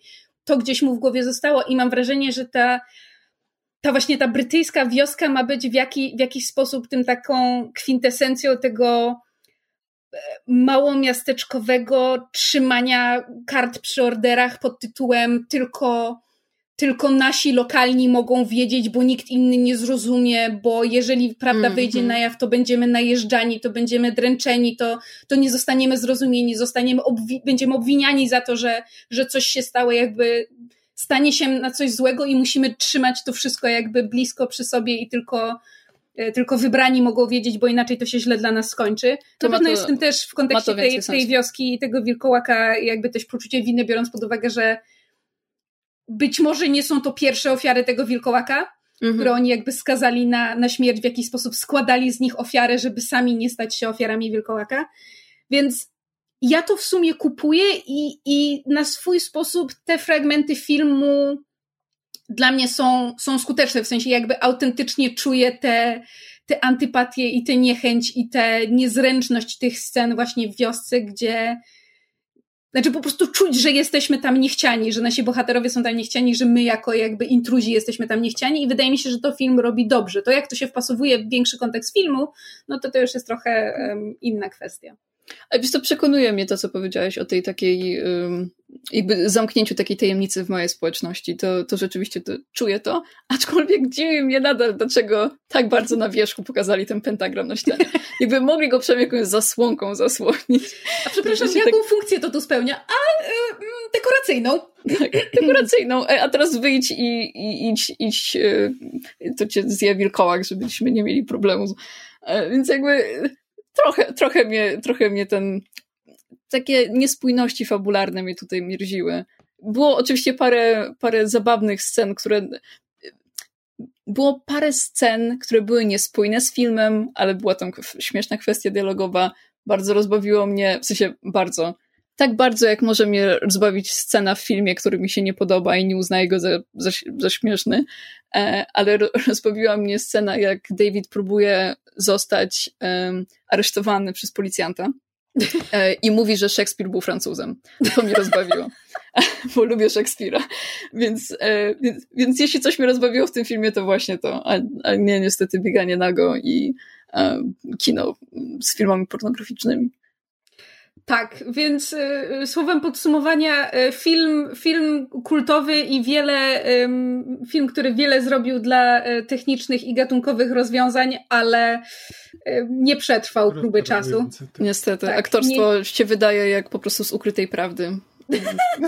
momentami. momentami. Momentami jest teatralne, takie, że kupuje to w koncepcji y, przedstawienia, a momentami to jest po prostu błagam, David, uwierz mi. Jakby, no, jak po prostu ta, ta scena, jak się Jack pojawia i jest tym zombie, na, na początku byłam bardzo pod wrażeniem, a potem jak usłyszałam, jak on mówi kwestie dialogowe, po prostu jak, jakby, jakby pięć minut przed tą sceną dostał po prostu scenariusz i, i ktoś mu tam, wiecie, szeptał tuż przed e, powiedzeniem kwestii, co ma powiedzieć. No, okropne aktorstwo, naprawdę. Było tak złe, że nie mogłam przestać zwracać na nie uwagę. A w, w Wilku e, jednak tam jest o wiele lepsze aktorstwo i zapominasz o tym, że znaczy, okej, okay, okay, w pierwszej części filmu, bo pierwsza część filmu była o wiele lepsza, e, jest na tyle naturalne, że nawet nie myślałam o tym, że wiecie, o, aktorstwo, tak? A w amerykańskim e, Wilkołaku w Londynie niestety cały czas myślałam o tym, że nikt ich nie poprawił w trakcie tych scen. Nikt nie powiedział, ej, słuchaj, może nagrajmy to jeszcze raz, bo brzmisz bardzo nieprzekonująco w scenie, w której ma, ma, która ma być bardzo dramatyczna i bardzo istotna dla całego filmu. Więc... Nigdy więcej nie obejrzę tego filmu. Jestem nim rozczarowana. Raz nie polecam. Tak. tak. To skoro Ania wspomniałaś o Wilku, to naturalną koleją rzeczy przejdziemy do, do omawiania tegoż filmu. Um, nieco młodszego, bo z 94 roku i um, mogącego się pochwalić nieco um, nazwijmy to bardziej szanowaną obsadą i twórcami, z całym szacunkiem dla Johna mhm. Landisa, który no jakby zasłużył się dla kinematografii tym i owym, ale jednak um, osoby grające i, i stojące za, za kamerą w filmu, fi, filmie Wilk są trochę innego kalibru, no bo w głównych rolach mamy e, Jacka Nicholsona, Michelle Pfeiffer, w pomniejszych rolach jest też James Spader, którego e, można kojarzyć z serialu The Blacklist albo z roli Ultrona z e, Avengersów. jest też bardzo dużo mniej lub, zna, mniej lub bardziej znajomych twarzy w, w pomniejszych rolach, a z kolei za kamerą... Christopher Plummer. Tak, jest Christopher, Christopher Plummer, który się nie starzeje, w sensie jakby w tym filmie wy, wygląda tak samo jak jeszcze um, parę lat temu, kiedy, kiedy był, żył. Um, rest in peace. Um, natomiast za kamerą Wilka y, stał Mike Nichols. Um, nazwisko może być wam nieobce, ponieważ jest to znany i szanowany reżyser takich filmów jak The Graduate z, z o Boże, Davidem Hoffmanem. Dobrze mówię? Nie, czekaj, jak on się nazywa? Nie. Ten drugi. Dustin Hoffman. Dustin Hoffman. Tak, Who the fuck is David Hoffman? Myszu. um, um, reżyser też mojego ukochanego filmu Closer z Natalie Portman i Clive'em Owenem i Judem Lowem i, i, i Julią Roberts. Um, ale też um, reżyser komedii The Birdcage, Klatka dla ptaków, który wyszedł um, w 96 z Robinem Williamsem i Nathanem Lane'em, który jest klasyką komedii. I, I, ma właśnie przede wszystkim doświadczenie w, teatralne. Jest wielokrotnie nagradzanym reżyserem teatralnym i mam wrażenie, że to w wielu jego filmach czuć, właśnie na przykład zwłaszcza w Closer, które, które się ogląda jak, jak sztukę. I wydaje mi się, że elementy tego w Wilku widać. To znaczy ten film w, w porównaniu do um, e, amerykańskiego wilkołaka przynajmniej ma fabułę, i to taką, która ma początek i koniec, i nawet um, coś się w niej dzieje w środku i są pewne um, zawirowania. Um, postaci są w miarę spójne charakterologicznie, nawet jeżeli nakreślone dość grubymi e, kreskami. Mhm. Finał to jest osobna kwestia, przejdziemy do niego, e, jakby zakładam, że, że pod koniec, czy też w pewnym momencie, jak nam się naturalnie nasunie. natomiast ja, ja lubię ten film. E, I muszę powiedzieć, że powtórny seans nie, jakby w przeciwieństwie do amerykańskiego wilkołaka, jakoś nie obniżył go znacznie w moich oczach. Za to sprawił, że nabrałam ogromnej ochoty, żeby wrócić do filmu Lady Hawk, czyli Zaklęta w Sokoła, bo Michelle Pfeiffer jest taka piękna, że ja po prostu... O, nie oglądałam tego, będę musiała... O Boże, Ania! No to mhm. kolejny, kolej, kolejny, kolejny film na listę. Yep. Jeszcze to jest ja film, z którego ja mam swoją ksywkę, więc tym bardziej. Czekaj, zapiszę to. Ja mam mieszane uczucia do tego filmu. E, oglądałam go e, natury, w sensie natury. Ob obejrzałam pierwszą godzinę jednego dnia i kolejnego dnia obejrzałam drugą godzinę, a wydaje mi się, jakbym oglądała dwa inne filmy. E, nie mm. podobało mi się ani zakończenie, ani rozwinięcie tego, co zarysowali w pierwszej godzinie filmu. Wydaje mi się, może nie tyle, że nie podobało, bo może to jest zbyt ostry osąd, ale skręcili, skręcili z tym e, w stronę, która wydaje mi się mniej atrakcyjna dla tego filmu i mniej e, wykorzystująca to, co moim zdaniem dobrze udało im się e, zasugerować i, i, i tak trochę zacząć eksplorować w tej pierwszej godzinie. Bo mogę tutaj też zarysować znowu fabułę. Tak jest, dwa słowa o fabule. Tak. E, film rozpoczyna się tym, że mężczyzna wraca skądś, e, jedzie samochodem w nocy w każdym razie, przez przypadek potrąca zwierzę, podchodzi do tego zwie e, zwierzęcia, myśli, że, e, że nie żyje i próbuje je odciągnąć na pobocze, ale zostaje ugryziony, wraca do domu i po tym, po jakimś czasie przez to ugryzienie zaczynają się w nim pojawiać zmiany. Na początku takie drobne, jak to, że, że słyszy lepiej, że nie musi nosić okularów i tym podobne, ale potem te te zmiany zaczynają e, narastać i zmieniać cały jego charakter. E, więc na początku, kiedy, jakby na początku poznajemy tą postać, kiedy e, on pracuje, on jest chyba edytorem w wydawnictwie, tak, jest redaktorem w, w, w, wydawnictwie. Tak, ale jest na skraju swojej pracy i ma zostać zwolniony na rzecz kogoś, kto jest młodszy i się bardziej wtrynił na to stanowisko, E, więc poznajemy go w, w, miejscu, gdzie on się może wydawać trochę żałosny i e, możemy mu trochę współczuć, po czym w trakcie tego filmu wraz z przemianą wilkołaczą e, pojawia się też przemiana jego charakteru na osobę, która jest bardziej pewna siebie i jest taka bardziej drapieżna pod względem charakterologicznym i też po prostu akcji, jakie podejmuje także w swojej pracy. przede wszystkim. Bardziej tak. jakby dba o, o, swoje interesy, nie boi się postawić na swoim i, i dążyć do tego, czego, czego chce. Tak, ale wydaje mi się, że w pewnym momencie już przesadza z tym i wydaje mi się, że film próbuje sugerować, że to jest nadal fajne, atrakcyjne i pożądane, a przynajmniej z mojej perspektywy to już się zaczyna robić niepokojące i odrażające. Mhm. Szczególnie, że w tym filmie pojawia się wątek. E, ja, ja nie wiem, ile, ile Michelle Pfeiffer miała wtedy lat. To jest chyba 20, przynajmniej 20-letnia różnica wieku. No właśnie, jest bardzo mocno od samego początku sugerowany wątek romantyczny między Laurą, czyli postacią Michelle Pfeiffer, i Willem, czyli postacią e, Nicholsona. I wydaje mi się, że w drugiej połowie filmu jest to już prowadzone w niesmaczny sposób, a na początku widziałam w tym jakiś potencjał, ale nie podoba mi się zupełnie rozwinięcie tego. I, i też takie dziwne tendencje się tutaj pojawiają w niektórych miejscach, bo postać Laury jest e, od samego początku kreowana na bardzo niezależną. Ona jest córką e, właściciela tego wydawnictwa, w którym pracuje Will, ale ona jest buntowniczką, ona nie zgadza się z tym, e, co ojciec, czego, czego on oczekuje. E, jest też kreowana na chłopczycę, bo, bo jakby zajmuje się końmi i też jeździ. Jest ubrana w taki męski sposób. Zresztą pierwszy raz, jak pojawia się na ekranie, to ona siedzi w jakiejś, e, w sensie na ławce, pijąc alkohol e, w jakimś odseparowanym od głównego przyjęcia miejscu.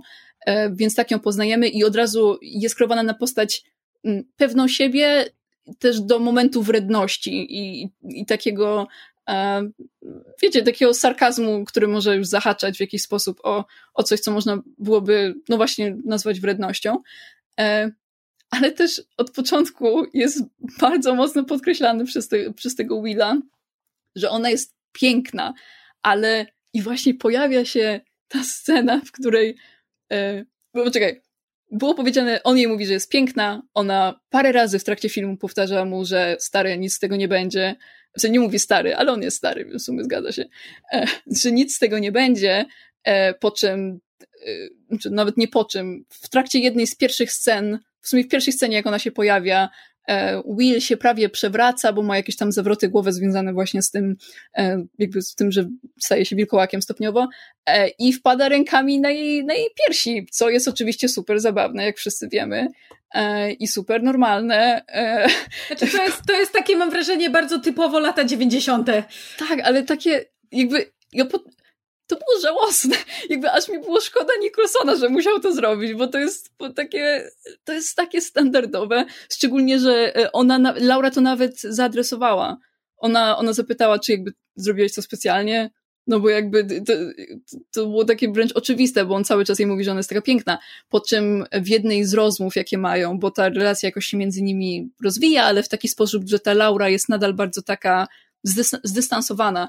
Ten Will, kiedy jedzą śniadanie, jakieś tam, jakiś dżem, czy dżem, czy masło orzechowe, czy coś w tym stylu, on jej nagle rzuca po prostu monologiem pod tytułem Jesteś piękna, ale nie jesteś Ech. interesująca. Tak. Jesteś taki negging. I zdystansowana. No właśnie, jakby e, stosuje jakąś technikę, jak jacyś, wiecie, um, ci mistrzowie podrywu, którzy tak. mówią, że trzeba obniżyć wartość kobiety, bo wtedy ona na ciebie poleci. I ale, jakby z ale trzeba jej oddać honor. to działa.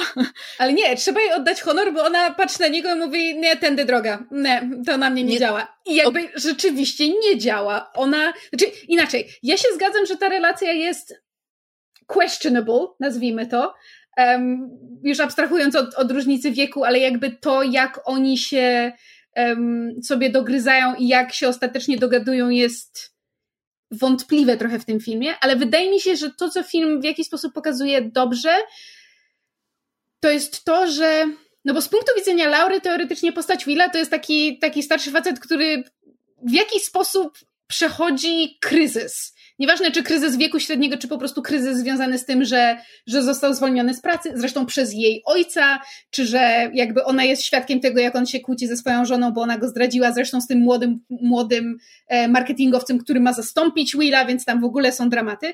Ale jakby mam wrażenie, że ona jest tą taką młodą, piękną e, kobietą, która jakby e, wielokrotnie była podrywana przez różnych mężczyzn, w tym prawdopodobnie na przykład, nie wiem, znajomych swojego ojca i właśnie starszych mężczyzn, więc ona jest odporna na tego typu awanse i zresztą ona mówi tam w pewnym momencie w filmie, że jakby Um, co jest trochę ironiczne, bo ona mówi, mówi do Willa na zasadzie, że ty, ty, jesteś dobrym mężczyzną, a ja rzadko takich spotykam. I ja mam takie, serio?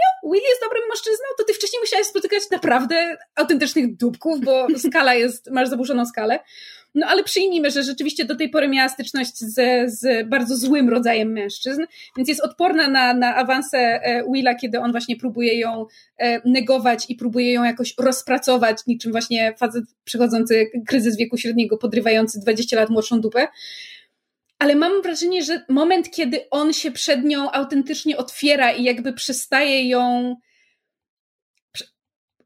Ona też zaczyna w nim odkrywać jakby coś więcej i, i, i widzi, że to jest mężczyzna, który rzeczywiście ma problem i że być może ona dla niego jest w jakiś sposób um, jakimś zrywem czy jakąś ucieczką, ale że ona też zaczyna rozumieć, że może być dla nich czymś więcej i ja tam widzę jakieś takie drobne nici, jakiejś takiej przyjaźni czy otwartości. Mam też wrażenie, nie jestem do końca pewna, bo on się tam w pewnym momencie pyta Laury, co, co robisz w sensie w ramach pracy.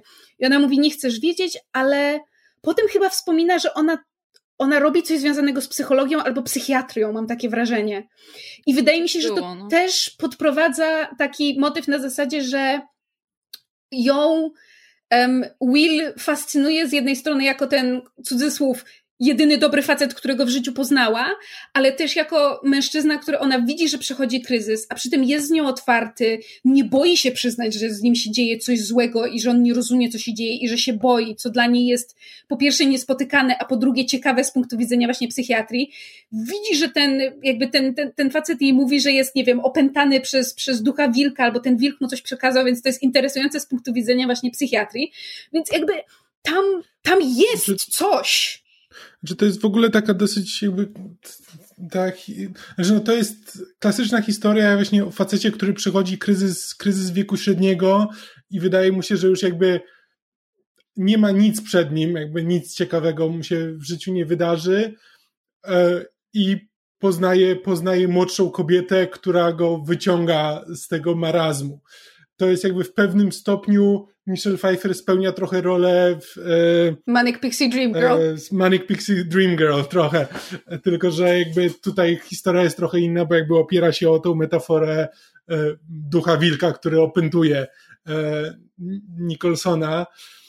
I jakby znaczy to jest, to, to są historie, które w, które w kinie jakby były opowiadane na 10 tysięcy różnych sposobów, bo e, bo to jest większość reżyserów w Hollywood, to są właśnie podstarzali panowie, którzy jakby, którzy próbują udowodnić, że, e, że nie są podstarzałymi panami, e, więc, więc tego typu historie jakby są, e, są dosyć częste i to jest jedna z, jedna z nich, wydaje mi się, że jakby jak na taką historię, to właśnie ma wszelkie te problemy, o, o których tutaj mówimy. To jest, bo to jest po prostu typowy problem, gdzie jakby musisz trochę wziąć na wiarę, że Jack Nicholson byłby atrakcyjnym mężczyzną dla e, kobiety takiej jak Michelle Pfeiffer, jakby postać Michelle Pfeiffer w tym filmie. E, gdzie jakby jest, jest tam tro, jest, są ku temu przesłanki, no ale one są, one są dosyć takie naciągane, tak, tak. pretekstowe. Mhm. Ja się, ja się trochę nie zgodzę z tym, że, że Laura nie uległa temu Nicholsonowi, bo wydaje mi się, sorry, Nicholson, temu Willowi, e, bo, bo po tym jak ona rzuciła tym tekstem, że ze mną takie zagrywki nie zadziałają, bezpośrednio po tej scenie oni poszli siedzieć nad rzekę razem i jakby ona patrzyła na, nim, na niego zakochanym wzrokiem, więc jakby ja nie czułam, żeby ona jakkolwiek się temu e, ani opierała, ani jakoś negowała tego. Jakby też nie chcę tutaj w jakiś sposób king, king shamingować ludzi, którzy po prostu e, jakby polą starsze osoby, bo to jest zrozumiałe jak najbardziej, ale wydaje mi się, że Laura nie była taką postacią, ale też wiecie, no, kim ja jestem, żeby mówić, jaką, jaką Laura była znaczy, postacią. Znaczy, Szczerze mówiąc, biorąc pod uwagę, że Lara jest od, od początku zarysowana jako A. Kobieta, która jest um, niezależna i pyskata, ale B. Ma daddy issues i to poważne, do tego stopnia, że ona otwarcie mówi swojemu ojcu, że nie zje z nim obiadu, bo idzie na obiad z tym starszym facetem, który właśnie tu przyjechał go zaszantażować. Znaczy, ona o tym nie wie, ale taki jest tego kontekst. I jakby nawet, nawet widać, że ona przez moment nie pamięta imienia Willa, więc jakby otwarcie przed swoim ojcem pokazuje, że to jest pretekst mm -hmm. tylko po to, żeby go wkurzyć. A na dodatek mamy powiedziane, że dla niej w jej interpretacji Will jest jedynym dobrym mężczyzną, którego poznała, co pokazuje, że ona ma słabość do quote unquote złych mężczyzn, którzy są agresywni, niebezpieczni, cokolwiek. Plus ona bezbłędnie jest w stanie nie tylko zidentyfikować, że um, jak się nazywał ten, ten, ten... Stewart? Stewart, o właśnie. Nie tylko jest w stanie zidentyfikować, że Stewart jest um, powiedzmy ugryziony, że jest zainfekowany, ale jest też w stanie rozpoznać w nim niebezpiecznego faceta.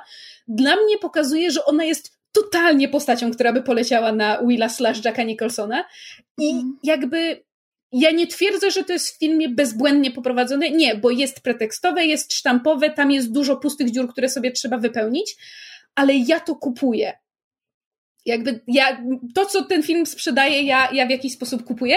Tylko z drugiej strony ja pragnę zaznaczyć, że ja jestem takim, takim, jak to się mówi, piece of trash, że jak jest ta scena e, przed, przed momentem, przed sceną erotyczną, kiedy E, kiedy Michelle Pfeiffer zakuwa e, ręce Willa, znaczy w sensie Laura zakuwa ręce Willa za jego plecami i jest tak bardzo, są sobie tak bardzo blisko i niemalże oddychają tym samym powietrzem, to ja się odwróciłam do Kamila i powiedziałam, mm, that's hot. Więc jakby ja jestem prosta. Słuchaj, to, to było hot, to było atrakcyjne. Myślę, że to byłoby dobrze napisane. W sensie to było dobrze napisane, aczkolwiek e, w momencie, jak ona go rzuca na łóżko i zaczyna się scena łóżkowa i jest Fade to Black, jest jakby Nicholson robi, robi dźwięk rawr, co mnie, co mnie tak, mnie tak wybiło z tej imersji, że tak A mnie wybiło to slow motion, jak ono pada na łóżko, bo to też to było też, Niko. Takie dziwne zwolnienie tempa tutaj były czasami. Jakby, mm. I guess stare kino. E, ale jestem w stanie się trochę zgodzić z tym, z tym, co teraz powiedziałaś i może rzeczywiście ona, ona ma tendencję do tego, ale wydawało mi się, że to nie była cecha jej postaci, tylko to było to było, to była intencja scenopisarza mhm. i, i reżysera, który mhm. chciał, żeby młoda, piękna kobieta zakochała się w gościu, który jest o wiele starszy. Mhm. Absolutnie. I mhm. który jest główną postacią tego filmu. Mi się na początku podobało, że on jest, że jakby, że starszy mężczyzna jest głównym bohaterem filmu superbohater, y, czy superbohaterskiego, supernaturalnego. Nie, czekaj, to ale jest ciekawe. superbohaterskiego. To jest, to jest freudowska pomyłka, ale spójrzcie na konstrukcję tego filmu. To jest film o gościu, który zostaje ugryziony przez zwierzę, potem zaczyna przejawiać cechy związane z tym zwierzęciem, że tak powiem, znajduje dziewczynę, która go pokochuje mimo tego, jego życie w związku z tymi nowymi mocami się zmienia i on się dowiaduje, jak, jak z nich y, korzystać i je wykorzystuje w swoim życiu, a na koniec bije się z młodszą wersją tego, czym sam jest i wygrywa. Trochę to tak jest, jest, film superbohaterski, to jest origin story z komiksu, totalnie. Tylko żeby nie było, ja na to nie wpadłam, tylko przeczytałam fantastyczną recenzję na e, Den of Geek, która właśnie powiedziała, że to jest prekursor filmów superbohaterskich i ja miałam takie, o mój Boże, rzeczywiście. Ale ma to sens, ma to no. rzeczywiście no. sens. Szczególnie ta walka ostateczna, bo ona mi się wydawała taka out of place, niepasująca do tego A, bo... filmu, ale jak się ją interpretuje w kontekście jakby tego takiego mitu superbohaterskiego, to może rzeczywiście. Znaczy, bo ja podejrzewam, że to, to dopasowanie do mitu superbohaterskiego jest przypadkowe, a nie umyślne, w sensie, że jakby ze współczesnej perspektywy możemy tak to interpretować, bo um, jest kwestia, którą warto poruszyć, mianowicie, że ten film miał zmienione zakończenie. I są różne wersje. Podobno oficjalna wersja jest taka, że musieli tylko tam dokręcić parę scen, bo tam kaskader, nie wiem, niezręcznie skoczył i musieli dokręcić parę scen akcji, ale druga wersja jest taka jakby plotka, że ten te, test audiences, czyli jakby te, te, te na, na, na wstępnych pokazach, gdzie, gdzie publiczność wydaje ocenę i na podstawie tego film potrafi być czasami drastycznie zmieniony. E, testowe publiczności podobno bardzo nie źle zareagowały na, na finał filmu i on podobno w całości został zmieniony, cokolwiek to znaczy. Więc bardzo możliwe, że ten, ten ostateczny finał, który wydaje się taki trochę jakby przez cały film mamy ten taki niemalże gotycki, właściwie romans, czy taki, taki, taki horrorowy romans, czy thriller, a potem na koniec mamy wielką rozpierduchę, właśnie jak w filmie superbohaterskim, gdzie dwa wilkołaki się biją i, i autentycznie ja się z Kamilem śmiałam, że autentycznie ten finał wygląda tak, że Jack Nicholson i, i ten, i James Spader po prostu w makijażu robili dla siebie i to jest, to jest po prostu podsumowanie tej walki. Może to wynika z tego, że kazano im zmienić końcówkę. Wiesz co, ja myślałam, że mówić o tej końcówce, która która jest dosłownie ostatnią sceną filmu. A nie, ja e, Michelle tylko Pfeiffer. będę jej bronić do, do, do, do śmierci, nie pozwolę jej, nie pozwolę jej zmienić. Ja kocham jak, końcówkę. Jak dla mnie to jest początek innego filmu, gdzie Michelle Pfeiffer jest e, zamiast Catwoman to jest Wolfwoman i tyle. 10 na 10, w każdej chwili I would watch. Dla Michelle Pfeiffer wszystko. Nie, mi, mi, mi chodzi o, o, o finał finału. Chociaż w sumie nie wiem, bo jest autentycznie, praktycznie nie ma żadnych informacji, co zostało ostatecznie zmienione. Jest tylko konsensus, że, że został zmieniony finał, whatever that means. Mhm. I że w związku z tym film właśnie ma pierwszą część, która jest jedna i drugą część, która jest jakby zmienia trochę, trochę klimat. Ale a propos, skoro już wspomnieliśmy o, o ostatniej scenie, czyli jakby po, po już tej konfrontacji, kiedy, kiedy um, Stewart nie żyje, e, został zabity, zresztą przez Laurę, to tak a propos e, tutaj um, naszej niezależnej, decyzyjnej postaci kobiecej, muszę jakby jestem w stanie się zgodzić, że, że e, scenariusz ją wpycha w ramiona Willa, ale z drugiej strony to nie jest tak, że ona jest kompletnie tak, um, tak. damsel in distress i ona jednak ma jakąś siłę sprawczą. Ona była fajną postacią, jakby naprawdę byłam zaangażowana No. we wszystko, co ona robi w tym filmie, plus Michelle Pfeiffer naprawdę dobrze gra. Tak. I i- on, i- ona i ona tak po prostu- dobrze pokazuje emocje. Ja, ja ją tak ubóstwiam, po prostu autentycznie znowu mi, znowu mi się jakaś faza zacznie na nią, będę musiała wrócić do jej filmografii. Natomiast em, i, i Will już ostatecznie zamieniony w wilka ucieka do lasu. Zresztą żeśmy się z Kamilem śmiali, bo ja długo patrzyłam, znaczy, bo tam mamy ujęcia prawdziwych wilków na początku filmu i na końcu, e, ale mamy też ujęcia kukiełek i ja przez długi czas się zastanawiałam, co te kukiełki mi przypominają, a potem skojarzyłam. One wyglądają jak, jak e, kukiełki z filmu Fantastic Mr. Fox Wesa Andersona. One po prostu centralnie wyglądają jak, jak kukiełki z tamtego filmu, e, co, co jest urocze. W każdym razie na, na, na sam koniec mamy Laurę, która jakby tłumaczy policji, co tutaj się wydarzyło, zgrywa trochę głupa, ale film nie jest subtelny w tym, że pokazuje, że ona teraz też się zaczyna zamieniać w.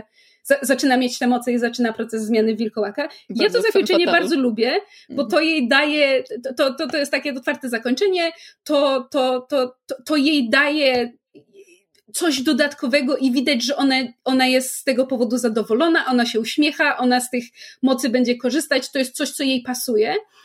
I wiecie, dlaczego to jest ciekawe? Bo technicznie rzecz biorąc, ona nie została ugryziona. No właśnie o tym myślałam przez cały czas. Bo Will zostaje ugryziony na początku przez, przez, przez wilka.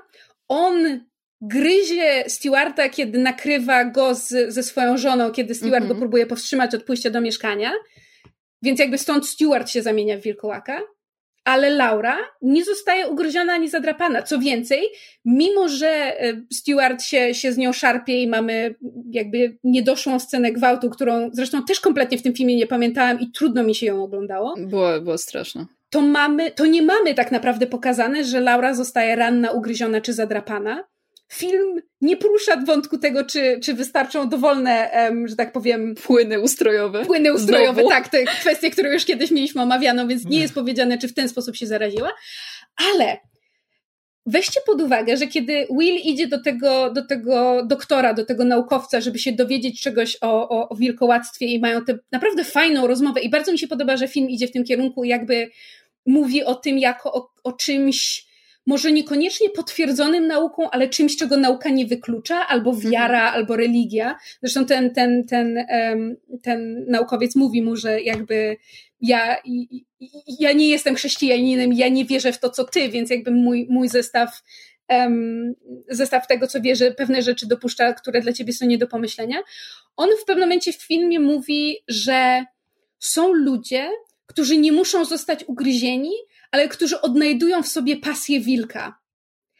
I moim ciekawe. zdaniem to jest znaczące, dlatego że moim zdaniem to się może odnosić do Laury, że ona jakby okej, zostaje przez scenariusz wypchnięta w ramiona em, w ramiona Willa i w pewnym sensie spełnia taką rolę jego właśnie Manic Pixie Dream Girl, czy maskotki, czy, czy pomocy pielęgniarki, Nagroda za zostanie wilkołakiem. Tak, nagrody. Ale z drugiej strony to ona kończy film, Mhm. to ona jest jakby postacią decyzyjną i w, gdyby wziąć te właśnie interpretacje na zasadzie, że, że ona dzięki Willowi odkryła w sobie pasję wilka i to jej pomoże się jakby wyrwać z tych właśnie daddy issues, z tego bycia kobietą podporządkowaną, no bo jednak mówimy o latach 90., gdzie te e, role płci były, znaczy na pewno lepsze niż w latach 80., no ale nadal nie, nie takie, jak mamy współcześnie, to jakby to nabiera trochę nowego znaczenia, że ona dzięki temu odnalazła w sobie wewnętrznie te, te, te, te pasje wilka, czy tego ducha wilka i nawet nie musiała być ugryziona, żeby móc odnaleźć w sobie te, te umiejętności. To mi się wydaje bardzo ciekawe. To, wiesz co, to, to jest świetna teoria jak dla mnie, bo to, to nawet y, jakby widać niepokój Laury, kiedy zaczynają sobie zdawać sprawę, że Will może jednak mówił prawdę z tym, że jest jakimś potworem i wilkołakiem i widać, jak ona to wszystko przeżywa, mm. ale nadal próbuje się odnaleźć w tej sytuacji i zrobić coś, co pomoże jej, ale też pomoże Willowi, bo jakby ona ma momenty zachwiania, zaufania do niego mm. I, i, jednak idzie na policję i, i, chce o tym powiedzieć. Więc yy, widać, jak bardzo ona czy może nie jak bardzo się rozwija w tym filmie, ale że rozwija się jej pewność siebie i taka decyzyjność i, no i jakby ona zabija tego Stewarta nawet, wprawdzie w okropnym montażu, bo po prostu cięcie po każdym tak. strzale tak. to jest okropny Ale wybór. Cięcia. Czy ty słyszałaś, jakie tam były dźwięki? Tak, tak. Za każdym razem Michelle Pfeiffer robiła inną minę przy tym cięciu, więc jakby to tak. było komiczne. Jakby, jakby jeśli byłoby jeszcze pięć takich ujęć, to bym się nie zdziwiła. Może, jakby... może to był ten domontowany finał. Więc, ale jakby widać, że ona jest, ona się staje bardzo pewna siebie i mimo tego, że to cała ta sytuacja jest bardzo traumatyczna, bo też mężczyzna, którego ona kocha po nie wiadomo ilu dniach znajomości, ale e, e, widać, że on jest jakimś potworem i ona na początku, jak na niego patrzy, to, to się jakby przestraszyła się go, mhm, ale, potem, się, ale potem tak, wyciąga rękę. Tak, wyciąga dłoń, więc jakby widać, że ona stała się bardzo odważna w tym filmie, więc jak dla mnie interpretacja, że ona odnalazła w, w sobie tego wilka jest bardzo fajna. To, mhm. to, to, mi nawet jakby, to sprawia, że zakończenie dla mnie jest uzasadnione i zaczyna mi się podobać. Haha, sukces! No. E, ale kurczę, miałam myśl i mi uciekła. Co ja chciałam powiedzieć? Coś chciałam powiedzieć. A, wiem, a propos tego, że, że, że trzy dni się zakochała. Tak, bo czy tam jest moment, kiedy oni sobie mówią, że się kochają, to chyba przed sceną łóżkową, czy coś takiego, czy, czy, czy potem, nie pamiętam. Ona nie jest po scenie, y, wiesz co, jak oni już wracają do posiadłości Laury, y, i, i Will się a, już tak, źle on czuje. Mówi, że nigdy nie kochałem nikogo tak jak ciebie, tak. a jak krzyknęłam na głos, znasz ją trzy dni! Romeo i Julia about werewolves. No to, to, to było trochę hmm, questionable. Tak, ale wiesz co, mm, mi się, było parę scen w tym filmie, które tak mi się spodobały, że uznałabym je w jakiś sposób za ikoniczne, mimo tego, że ten film chyba nie był, nie jest uznany za klasyk, taki nie, powszechnie znany. Wręcz przeciwnie, większość osób o nim zapomina, włącznie z miłośnikami Jacka Nicholsona. No, no to, to właśnie tro...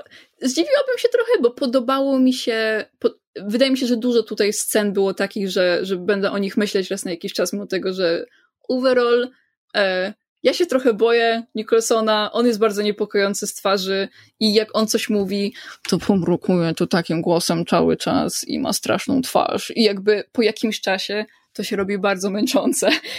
Dwie godziny tego filmu i jego mruczenia i robienia e, zniesmaczonych twarzy jest trochę, jest trochę męczący. Nie, nie wiem, czy mogłabym więcej filmów z Nicholsonem potem znieść. Będę musiała mieć jakąś przerwę.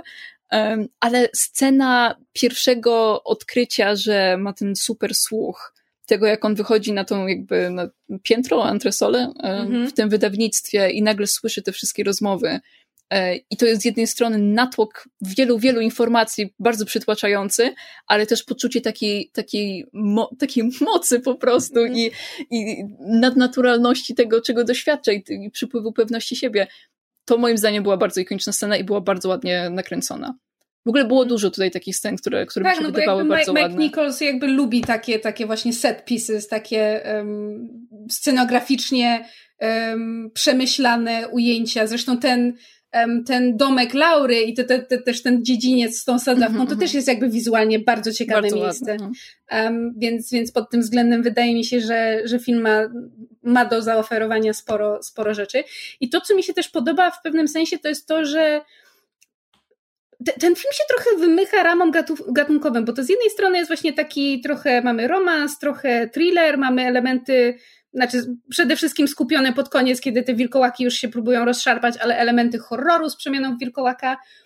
ale mamy też dramat obyczajowo-biurowy, jakby te całe perypetie tego wydawnictwa, to, mhm. jest, to się wszystko rozgrywa jak, jak, jak właśnie dramat, taki typu, może nie wszyscy ludzie prezydenta, ale no trochę w takim kierunku.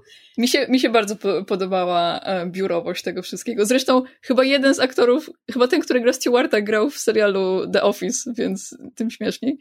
E, aczkolwiek podobała mi się biurowość tego, bo to, dawało, do, to dodawało dodatkowy E, dodatkowy A, wątek a, tak, do tego filmu. Był. Mhm. On nie był po prostu monotematyczny ten film, bo po prostu tutaj mhm. się działo parę rzeczy i odczułam, że te postaci mają jakieś życie poza A, byciem wilkołakiem, B, pracowaniem w wydawnictwie, więc e, tak jak kiedyś powiedziałam no, chyba w pierwszym odcinku tego sezonu Myszmasza, że potrzebuję filmów, które eksplorują postaci supernaturalne, w jakichś konkretnych sytuacjach i jakichś e, konkretnych setupach. I tutaj setupem jest stary gościu, który zostaje prawie wyrzucony z pracy, ale staje się wilkołakiem i nadal pracuje w tym wydawnictwie. Jakby, jeśli on by rzucił tą pracę po tym, jak stał się wilkołakiem, to nie wiem, czy tak dobrze bawiłabym się na tym filmie, bo fajnie było patrzeć, w sensie tak dobrze bawiła się na, nie bawiłam jakoś mhm. super bardzo, ale jakby interesowało mhm. mnie to, co się działo i, i chciałam oglądać dalej. E, interesujące było to, jak się realizuje ta jego klątwa, ale też dar wilkołaka w kontekście tego, że on konkuruje o swoje stanowisko, z którego został wyrzucony w tym wydawnictwie. E, I pierwsza połowa filmu, nawet można byłoby uznać, że wilkołactwo to jest metafora właśnie jakiegoś przyrostu asertywności i, no. i tego, że takiej, takiej kapitalistycznej drapieżności, wiecie? Gdzie po prostu e, Will wchodzi do łazienki, kiedy Stewart sika, kładzie mu po prostu kontrakt o tym, że został, e, wiesz, wrócił na swoje stanowisko przed nim i w trakcie jak tamten sika, on mu mówi, że zwalniam cię, a potem sam zaczyna sikać i sika mu na buty, żeby zaznaczyć swoje terytorium. To jest, to było, w po pierwsze, to było obrzydliwe, ale to też było bardzo zabawne jak dla mnie, mm. bo to było takie, ja jestem samcem alfa w tym wydawnictwie. Znaczy, jakby... to, to, jest, to jest interesujące, tylko że właśnie to jest trochę tak, że to, no to są głębokie lata 90. i to jest w sumie w, e, film pokazujący trochę taką, znaczy odnajdywanie swojej wartości w toksycznej męskości. Gdzie jakby ja mm -hmm. dopiero co skończyłem, e, skończyłem jakby oglądać, potem, e, oglądać po raz kolejny e, Breaking Bad, które właśnie jakby widzę mnóstwo mnóstwo punktów stycznych między postaciami między postaciami Willa a postaciami Walta z Breaking Bad, tylko że w Breaking Bad Walt jest jakby wszystko to, co robi Walt, żeby się dowartościować, jest pokazane jako złe, niszczące wszystkich dookoła, podczas gdy tutaj jakby to jest to, co musisz zrobić, żeby żeby nie być tym starym wilkiem, żeby nie popaść w, te, w, w to, że będziesz, nie będziesz nic znaczył, tylko musisz, musisz być agresywny, musisz przez całe życie i nie ma znaczenia, że masz 60 lat i może mógłbyś przejść już na emeryturę. Nie, nie, nie, to jest właśnie ten moment, w którym musisz odkryć na nowo to, tą swoją toksyczną męskość i pokazać wszystkim, że jesteś, y, że jesteś twardym facetem. Szczególnie, że ostatnia walka y, jakby William wygrywa dzięki temu, że zdjął amulet, który osłabia jego wilkołaczą moc, więc y, konflikt w filmie został rozwiązany tym, że był silnym facetem wilkołakiem. Tak. Ale z drugiej strony mam wrażenie trochę, że zakończenie filmu temu przeczy może, może właśnie dlatego, że jest doklejone i, i, i trochę nie współgra z resztą filmu, no bo jakby mamy pokazane, że Will się przemienia w wilkołaka, walczy ze Stewartem, ale potem ucieka do lasu i się zamienia w pełni w wilka. I szczerze mówiąc, biorąc pod uwagę scenę, w której jakby y, na początku filmu otwierającą, kiedy Will zostaje ugryziony i zawraca samochód, nie wiem czy zauważyliście, zawraca samochód i jego odjazd obserwują wilki, stado wilków o tak samo żółtych oczach jak ten, którego przejechał, który, który potem był zwiał, to sugeruje, że w tym lesie jest po prostu stado wilków wilkołaków.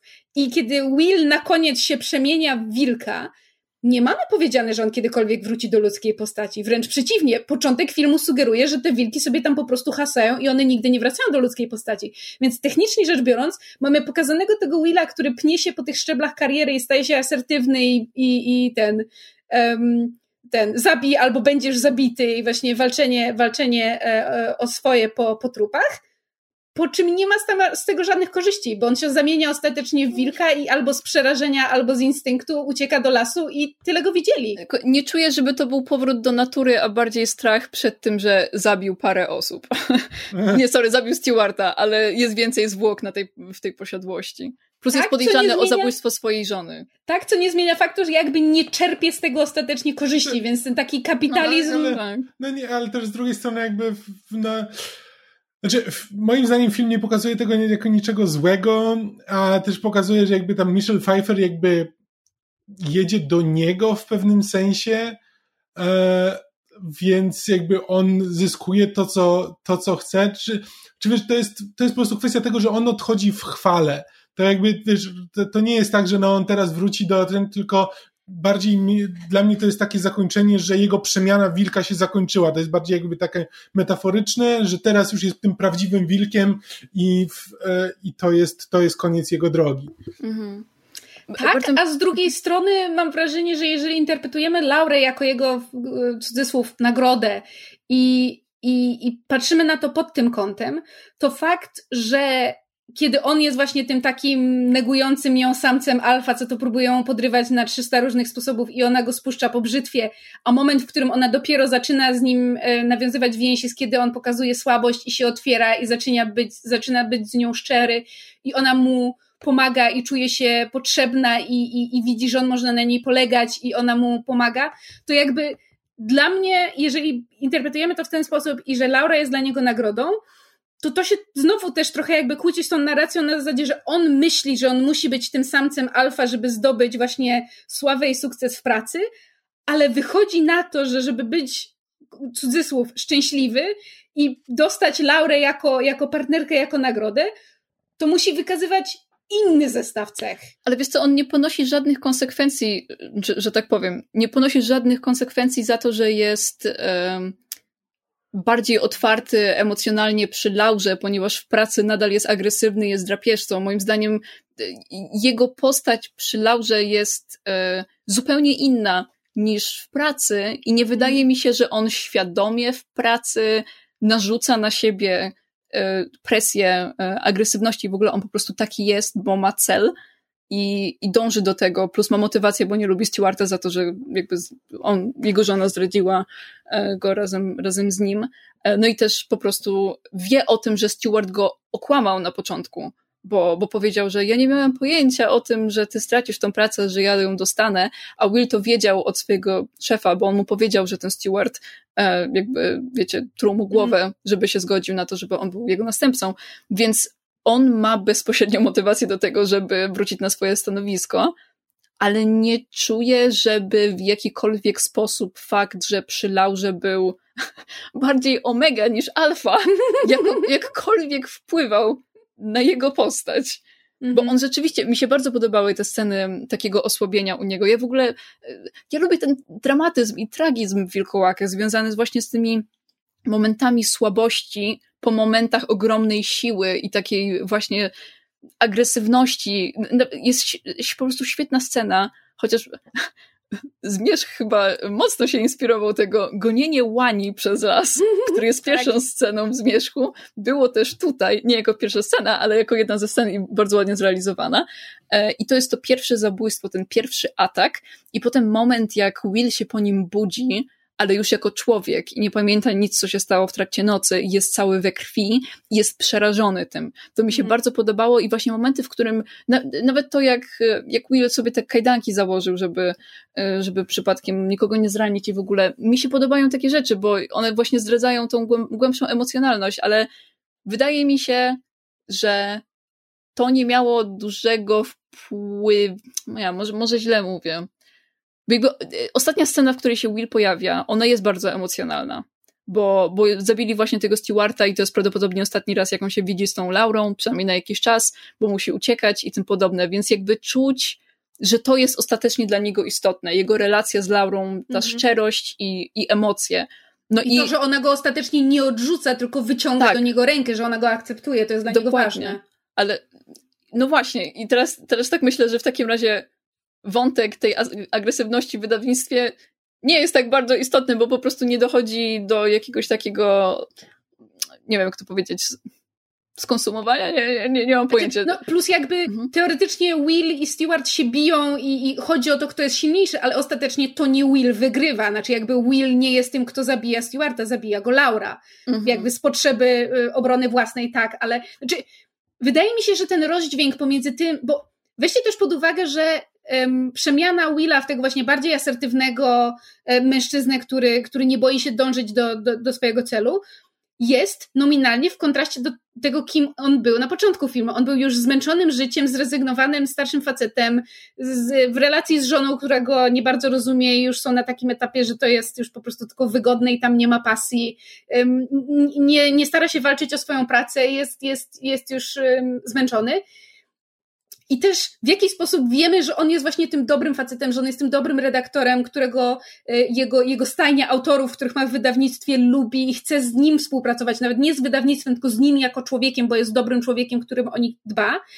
Więc kiedy weźmiemy pod uwagę, że potem Will się staje tym właśnie takim trochę agresywnym, drapieżnym e, facetem, można zinterpretować to właśnie jako wpływ tej, tej duszy wilka, czy, czy, czy tego, tego, tej pasji wilka, która, która się w nim budzi. I można, wydaje mi się, też zinterpretować te momenty właśnie słabości i lęku, które on okazuje, i otwartości, które okazuje przy Laurze, jako właśnie ten konflikt wewnętrzny starego Willa z nowym Willem, czyli właśnie tego Willa, który był um, bardziej jakby uległy i już zmęczony i przestraszony z tym, z tym nowym, z tą nową drapieżną częścią, która się w nim odzywa i mam wrażenie, że te momenty w pracy to są właśnie te takie momenty, kiedy ten instynkt wilka, żeby walczyć o swoje terytorium, żeby je zaznaczać, bierze górę.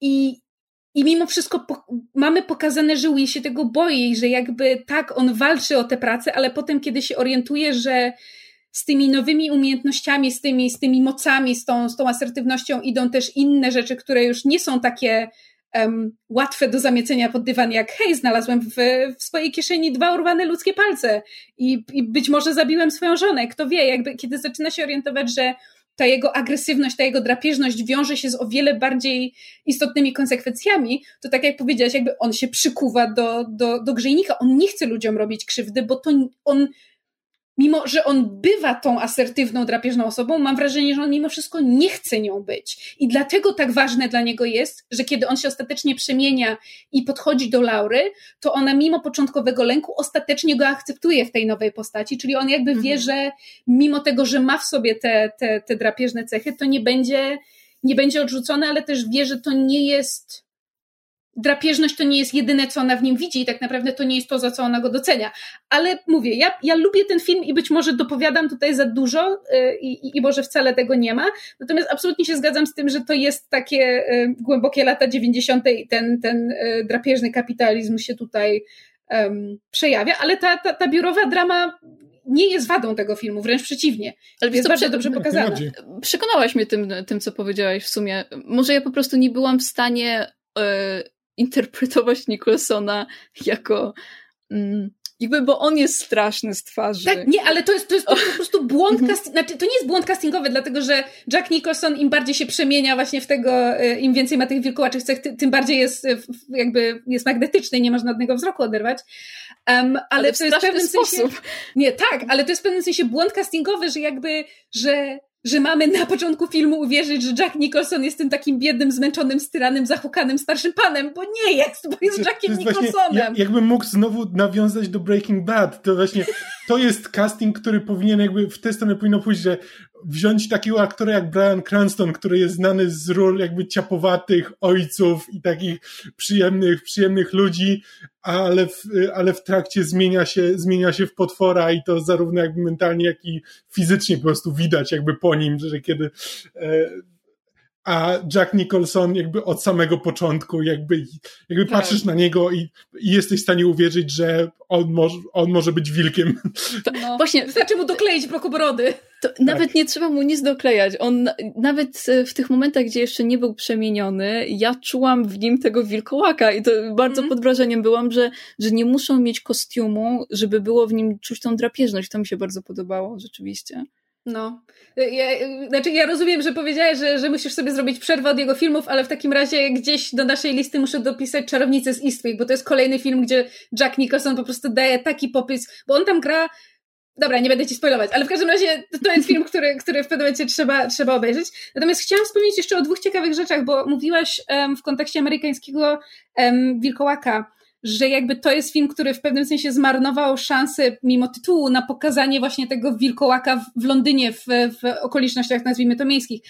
A w pewnym sensie Wilk to robi, bo mimo, że duża część mhm. się dzieje na tej posiadłości um, ojca Laury, to jednak mamy pokazane, jak, jak Will e, biega po Central Parku i, i jednak jest jakaś taka konfrontacja z, z tym elementem miejskim. Niewielka, bo niewielka, ale jest co mi się wydaje ciekawe, ale też warto wspomnieć, że to też jest film, w którym za efekty specjalne i charakteryzację odpowiadał Rick Baker.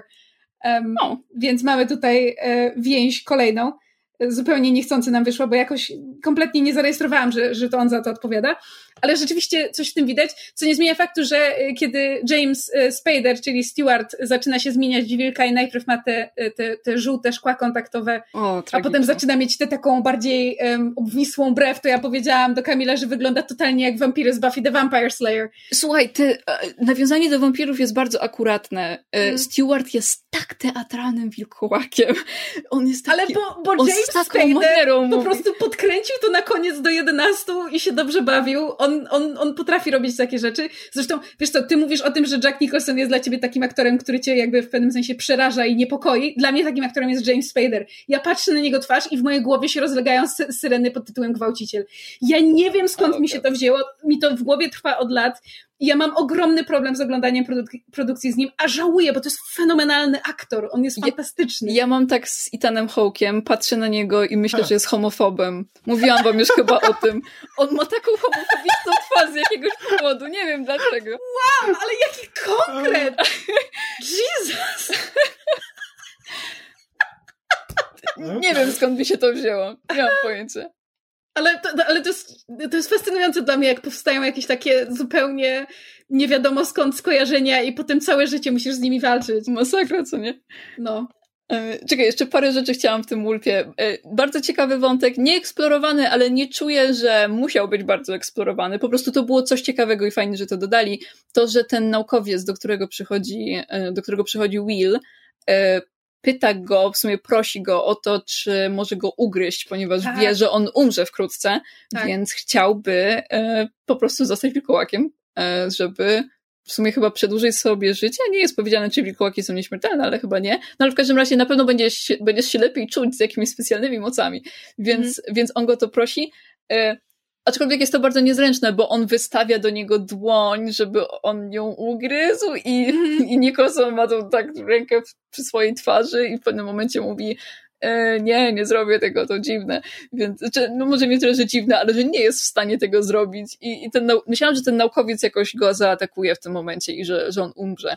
Zresztą, że, e, zresztą była tam przedpokój był oświetlony takim bardzo czerwonym światłem. Myślałam, mm. że to jest coś ostrzegawczego, że tutaj będzie jakieś morderstwo, ale jednak nie. Ten naukowiec powiedział, rozumiem, ale jakbyś chciał, to wróć i mnie ugryź, proszę. Więc jakby mhm. bardzo Ale to jest ciekawe, bo, bo nawiązałaś wcześniej do, do, do wampiryzmu, a to też jest właśnie taki motyw, który ja na przykład ko kojarzę z książek Unrise, gdzie jest centralnie taki motyw właśnie starszego naukowca, który jakby zaczyna się interesować wampirami i potem w pewnym momencie zaczyna dążyć do tego, żeby zostać um, ugryziony, bo, bo właśnie nie chce, nie chce umierać, mhm, a jest tak, chory. Tak. Więc wydaje mi się, że, że, że to jest motyw, który pojawia się czasami w kontekście właśnie um, istot ponadnaturalnych, które są w stanie przekazać swoją nadnaturalność dalej. Um, I w sumie żałuję, że, że, że na koniec jakby nigdy nie, nie, się nie dowiadujemy, czy Will kiedykolwiek wróci do tego naukowca. Mm, mm. To, to było ciekawe. Chociaż wydaje mi się, że fakt dania mu naszyjnika, e, który mm, ogranicza w jakiś sposób jego moce, e, był trochę wytrychem po to, żeby Will się przespał z Laurą, żeby był trochę uspokojony w trakcie tego, bo oni chyba już, chyba już noc zapadała, kiedy oni tam poszli mhm. razem do łóżka, więc e, jakby jak tylko dał mu ten naszyjnik i powiedział, to ogranicza twoje moce, to miałam takie, Jezu, będzie scena łóżkowa. To za chwilę będzie scena łóżkowa na 100%. Zresztą no jakby setup hotelu i tego, że były kajdanki i Laura go rozpięła z tych kajdanek, klęcząc przy nim, no no tak. bardzo dużo strzałek kierowało w tamtą stronę, więc nie zaskoczyło mnie to. Lata 90. Pewne, pewne klisze się muszą odtwarzać. No właśnie. Mm. A i jeszcze myślę, że warto na koniec y, powolutku wspomnieć, że muzykę do tego filmu robił Ennio Morricone. Była świetna. Muzyka no. mi się mega podobała. Samo, samo intro było tak operowe, że po prostu tak się rozsiadłam i miałem takie hmm, quality muzyka, więc nie dziwi mnie, że, że Morricone robił do tego. bardzo mi się podobała. E, chciałam jeszcze powiedzieć, e, bo mam, jakby mam mało e, w, mojej, w mojej rubryczce kwestie wizualne, w moich notatkach, mam bardzo mało rzeczy zapisane do tych filmów, bo one były kręcone dość standardowo, nie było tutaj niczego, co mnie szczególnie zachwyciło oprócz charakteryzacji, Tutaj też były bardzo ładne cięcia, y, jak na przykład przejście między pójściem spać i nagłym alarmem, który wybudza e, Willa tam ileś godzin y, jakby później, ale, ale wiecie, mija jedna sekunda e, na ekranie, to mi się podobało. Ale chciałam powiedzieć, że w tamtych czasach mężczyźni się ubierali tragicznie. Był moment, w którym Will, Will chyba był w tej właśnie posiadłości tej, tego ojca Laury i miał na sobie outfit, który składał się z kaki spodni. Kaki to jest taki be beżowy, tak jakby, taki trochę żółty beżowy. Taka zgniła zieleń też trochę może Tak. Być. Miał do tego czarny krawat w czerwone paski, niebieską koszulę i szarą marynarkę. I jakby stwierdzili, okej, okay, bierzemy wszystkie kolory, jakie są dostępne, wszystkie najbardziej basic, ale najbardziej jeszcze, neutralne kolory. I jeszcze to wszystko okropne. było obwisłe i za duże i zupełnie nieprzycięte do jego sylwetki. Tak, i dlatego jak widzę Laurę, która jest ubrana w taką, wiecie, e, taką bardzo, nie wiem jak to nazwać, bacz y, tą kurtkę i jest mm -hmm. taka chłopczyca i w ogóle i widzi tego typa w, w obwisłych, szarych, niedopasowanych kolorystycznie do siebie ubraniach, to mi takie, no nie wierzę, jak możesz na to lecieć. No po prostu, y, no więc y, to jedyna krytyka, jaką mam, ale to musiałaby być krytyka do, do całego jakby okresu w historii świata, że po prostu ludzie się tak ubierali. Bądźmy szczerzy, lata 90. zasłużyły na to, żeby krytykować modę tego okresu. Nie oszukujmy się. Ja żyłam w latach 90., pamiętam, it was not pretty. Tak, lata 80. też nie były ładne, ale przynajmniej były ciekawe. Tak, lata 90. To były nieładne i nieciekawe. Tak, to, to, to akurat prawda, z tym się zgodzę. Szkoda, że wilkołaków nie było przynajmniej. To by było ciekawe. E, mam jeszcze takie, mam jeszcze parę wniosków, ale już króciutkich, takich no, na sam dawaj. koniec. I to są wnioski też związane z innymi filmami, jakie oglądaliśmy i, i też potencjalnie tym, który jeszcze będziemy oglądać. E, bo powoli sobie uświadamiam, dlaczego ja w ogóle lubię wilkołaki, mhm. e, ale dlaczego filmy, niektóre z tych filmów, które oglądaliśmy, nie podobały mi się tak bardzo, jak myślałam, że będą mi się podobały. I to jest to, że mnie bardziej w wilkołakach jara tragizm niż pokaz siły. A mhm. dużo, wilko, dużo filmów wilkołackich ma swój y, moment największego napięcia i akcji i najbardziej istotny dla filmu, może nie tyle, że najbardziej istotny, bo najbardziej istotny to zazwyczaj jest ugryzienie, ale takie rozwiązanie fabuły to jest e, walka dwóch wilkołaków i po prostu okazja do tego, żeby e, dwójka aktorów mogła zrobić do kamery.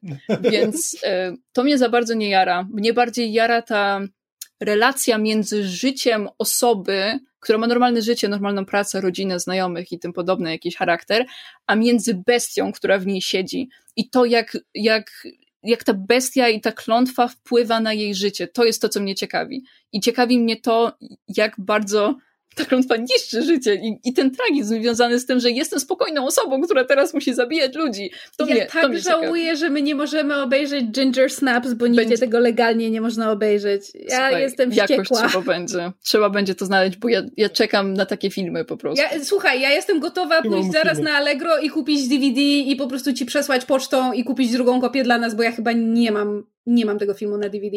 Bardzo chętnie. Um, chyba, chyba, chyba będzie trzeba. Ale ja, ja, też, ja też ja podobnie powiedziałem, że jakby, znaczy, że, że podoba mi się, że podoba mi się element loru z Wilka, właśnie to jak ten, ten naukowiec jakby wspomina, że e, jakby każdy wilkołak będzie inny, bo ta klątwa po prostu wyciąga z ciebie, jakby sprawia, że jesteś bardziej sobą. Mhm. E, wyciąga w tobie to co, to, co już w tobie siedzi, a nie zmienia cię. To, e, to I że jakby tak, tak, jakby takie podejście do wilkołaków byłoby spoko, gdzie jakby wyobrażam sobie, że można by było zrobić e, jakąś miniserię w stylu e, Haunting of Hill House, w której mamy jakby rodzinę, rodzinę wilkołaków e, w której jakby każdy jest u każdego, czy niekoniecznie rodzinę, ale po prostu taki bardziej pokoleniową historię jakby różnych ludzi z tą klątwą wilkołaka, gdzie jakby ta, ta klątwa jakby oznacza coś innego, jakąś właśnie słabość, która w nich siedzi, gdzie jakby bycie wilkołakiem jakby wyciąga cię w tą drugą stronę, mm-hmm. co jakby powoduje też jakby może powodować różne tragiczne, że jakby kiedy miotasz się pomiędzy tą słabością, a tą próbą, e, próbą pokonania słabości w sposób, który jest destrukcyjny, to jest właśnie, to jest właśnie ten tragizm bycia wilkołakiem. I jakby można by było, i, wiesz, i można to pokazać na różne sposoby, bo właśnie widzimy w tych filmach, że jakby ten bycie wilkołakiem może jednocześnie symbolizować e, kryzys wieku średniego, e, może symbolizować dojrzewanie. Wyobrażam sobie, że tak jak wiesz, że może symbolizować jakby pewną e, nie wiem, seksualną swobodę. Mhm. E, można to pokazać na różne sposoby i w różnych osobach to może się przejawiać inaczej i powodować inne rzeczy.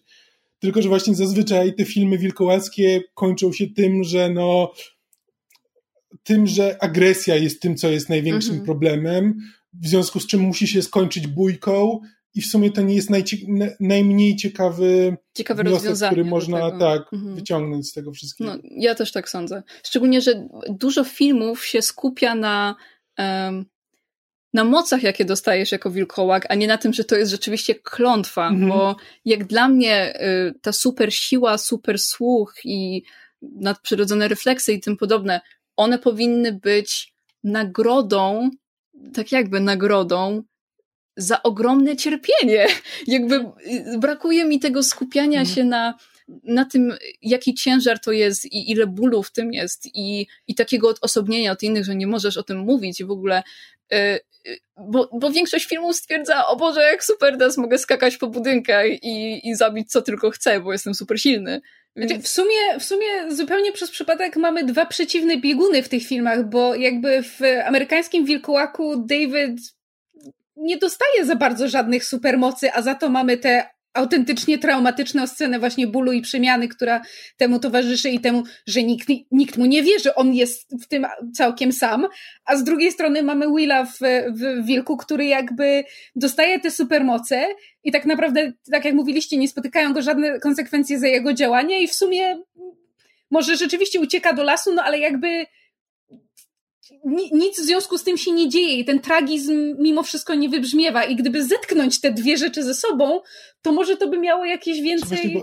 Ja bym trochę... W większości wypadków ta klątwa wilkołaka jakby jest e, jej wpływ e, ona jest klątwą dla innych w pobliżu tego wilkołaka. I bardzo rzadko to jest pokazywane jako coś, co rzeczywiście dotyka ciebie, co też można by było zrobić ciekawie, bo najwidoczniej Breaking Bad jest serialem o wilkołaku, bo, bo to jest, bo muszę do niego wrócić po raz kolejny, e, bo to jest właśnie, wiesz, jakby ta, ten moment, kiedy próbujesz, próbujesz właśnie przełamać to co, to, co postrzegasz sobie jako słabość i wszyscy inni płacą za to, za to bardzo wysoką cenę, oprócz ciebie i jakby nie dostrzegasz tego przez, możesz tego nie dostrzegać przez długi czas i na tym polega jakby tragizm e, Breaking Bad, podczas gdy jakby w filmach wilkołackich to jest takie, że no, zazwyczaj to się kończy tym, że zabija kogoś, zazwyczaj jest to ktoś niezwiązany z nim, tylko jakaś przypadkowa osoba, e, no ale to jest pokazywane jako tragiczne, bo nie, zabiłem kogoś, bo nie panowałem nad sobą, ale zaraz potem film o tym zapomina, bo, bo przechodzi do innych rzeczy i to nigdy nie jest, nie jest eksplorowane w tych filmach w sposób, który jest nie który byłby satysfakcjonujący, dokładnie. Mhm. Y, Mysza powiedziała wcześniej o tym, że, y, że w y, nastoletnim, nie nastoletnim, amerykańskim wilkołaku jest większy tragizm tego cierpienia, a że w wilku jest trochę na odwrót, bo nie ponosi konsekwencji, ale wydaje mi się, że w wilku na to jest mniejsza emfaza jakby położona, ale wydaje mi się, że jest lepiej zrealizowany smutek, tragizm i takie zagubienie w mm. tym, bo mm. on rzeczywiście ma amnezję po każdym takim ataku i po każdej nocy, on nie wie, co się właściwie stało, e, ale widać, że to na niego wpływa i jakby w tych momentach takiej, może nawet nie tyle, że słabości, ale jakiegoś takiego, takiej samotności, bo w scenach w wydawnictwie on nie okazuje jakiegokolwiek e, zakłopotania tym, co się z nim dzieje za bardzo, a dopiero jak jest sam albo jest przy laurze, rzeczywiście wybrzmiewa to, jak bardzo to na niego wpływa, szczególnie jak się dowiaduje o tym, że, że jakby jego żona nie żyje i ci policjanci do niego przychodzą, no to widać, że on jest po prostu wyraźnie, no jakby straumatyzowany tym, więc myślę, że on, no ale to też to jest Nicholson, on dobrze gra po prostu. Znaczy, Więc... No tak, no mówię, no po prostu Wilk ma mimo wszystko może się pochwalić lepszej, lepszej jakości e, ludźmi za i przed kamerą i to czuć w tym filmie po prostu. Mm -hmm, dokładnie. E, jeszcze tak na koniec chcę dodać coś, co, co powiedziała Maja, moja najlepsza przyjaciółka, jak oglądałyśmy to, to wczoraj. Powiedziała, że wilkołaki są najbardziej narażone na kicz ze wszystkich postaci supernaturalnych i myślę, że w tych dwóch filmach to dość czuć w e, amerykańskim e, Wilkołaku to czuć pod tym względem, że ten film jest po prostu kiczowaty i, tak, jest i te momenty komedii wydają się błędem w scenariuszu, a nie komedią. E, a tutaj e, w Wilku druga część filmu i końcówka i ta walka, to skakanie wilkołacze i robienie k i, i strzeżenia zębów i w ogóle to podchodziło mi pod kicz przez to, że ten film mi się podobał, kiedy tego nie było i kiedy to było bardziej subtelne.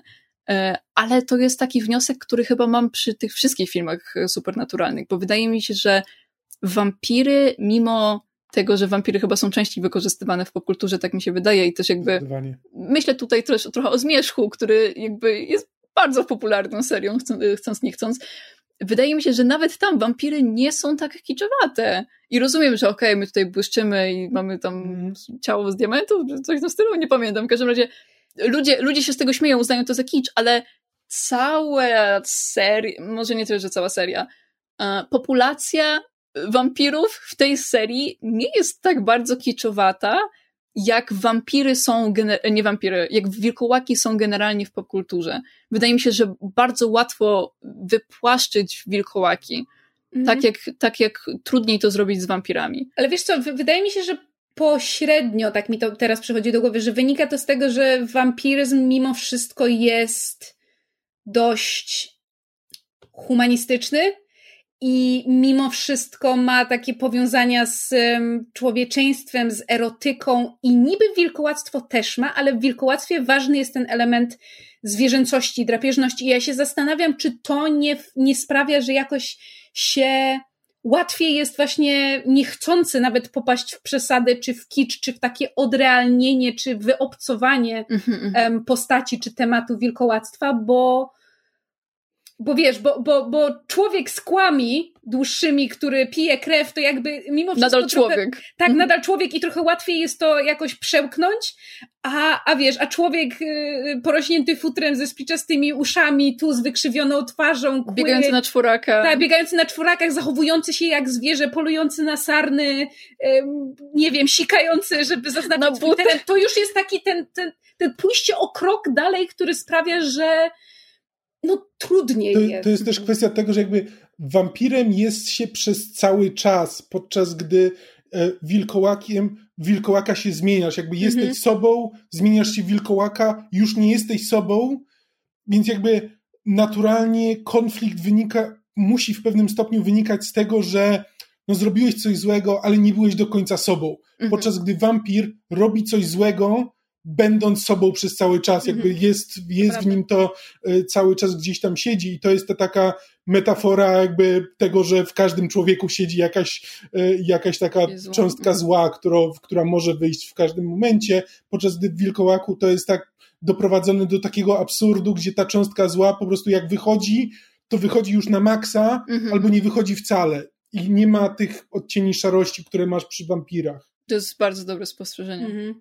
W ogóle, y, y, chciałam w ogóle z wami pogadać o tych filmach. Y, w sensie mówię to tak na koniec odcinka, że w trakcie oglądania miałam taką ogromną ochotę, takie, że nie mogę się doczekać, co o tym powiecie, bo, bo miałam dużo przemyśleń i też e, zwracam się do słuchaczy, jak, jakby co wy myślicie o tych filmach, jakie, jaka jest wasza interpretacja tego wszystkiego, bo, bo myślę, że nawet tak jak tutaj gadaliśmy, jest, e, przynajmniej w tym wilku, jest więcej subtelności, o których można rozmawiać i więcej interpretacji, więc e, bardzo was proszę o pisanie w komentarzach, jak wy to postrzegacie, bo, bo chętnie jeszcze o tym poczytam. Um, więc tak, dawajcie znać.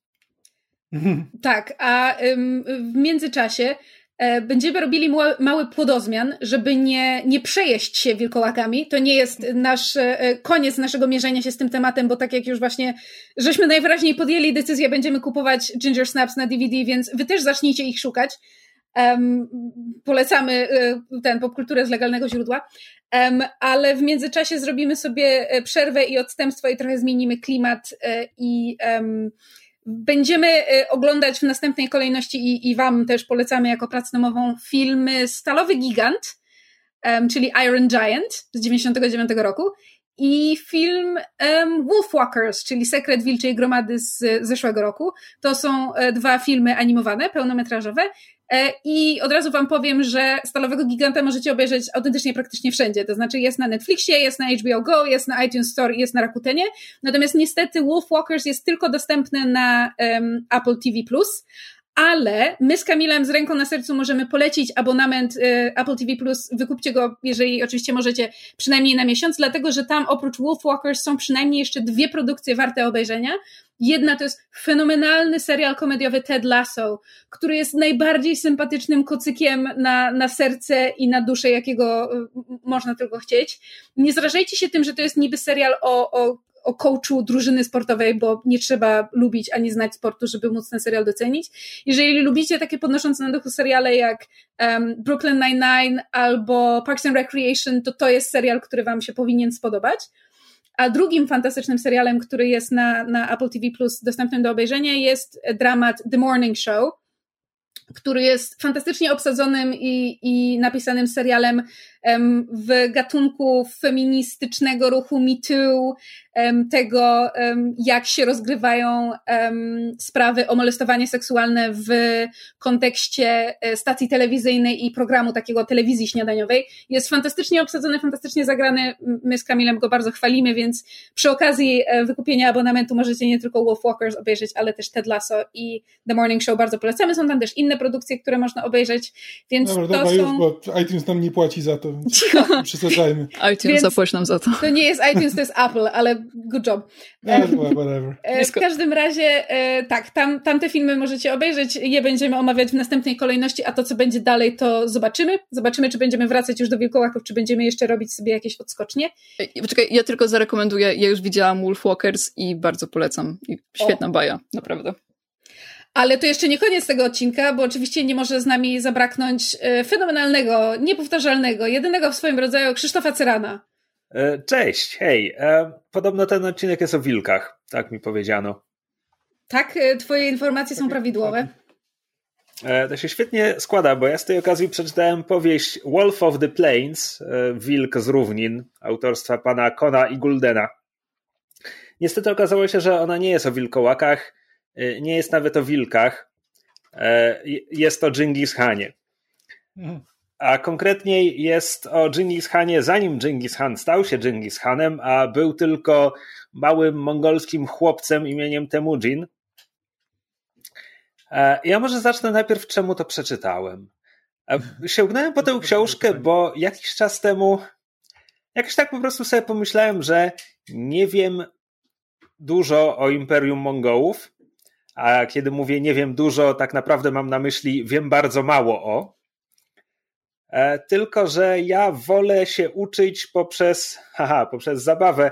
Lubię, lubię powieści. E, I na przykład historię Rzymu, chociaż potem jakby czytałem też po prostu książki historyczne i tak dalej, ale między innymi trochę, trochę jej się nauczyłem przez powieści tego autora, którego lubię, a teraz nie mogę sobie przypomnieć, Roberta Harrisa trylogię o Cyceronie i tak dalej. Świetne rzeczy. I jakiś czas temu zadałem pytanie Twitterowi, hej, czy, czy jest coś takiego tylko osadzone w Imperium Mongolskim? Nikt mi nie potrafił polecić czegoś, co, co, co sam przeczytał, ale ktoś mi wskazał, że hej, no istnieje coś takiego. Ja tego nie czytałem, ale no, ja spojrzałem na Goodreadsy, że ma tam średnią powyżej czterech, więc wow. E, zapomniawszy, że oceny na Goodreadsach mam ignorować, bo nic nie mówią o książce. E, no więc e, krążę wokół tematu, bo prawda jest taka, że mi się ta książka nie podobała. Znaczy, strasznie. Syf okrutny. Ojej. Ojej. Oh, wow. To znaczy, pewnie przesadzam. To nie jest. Jest ok. jest porządnie skonstruowana. Tak? To są najmłodsze lata temu Gina, odkąd jest małym chłopcem, e, ma tam kilku braci, jego ojciec kieruje ich klanem. Temujin jest jednym z młodszych synów, w związku z czym nie ma, nie ma zadatków, że, że odziedziczy klan, ale jednocześnie czuje, że powinien i to mu, to mu się będzie należało. E, no ale dochodzi do tragedii. Ojciec Temujina ginie, E, zbyt wcześnie. Nawet jego najstarszy syn jest jeszcze zbyt młody, żeby mieć szansę okiełznać wojowników.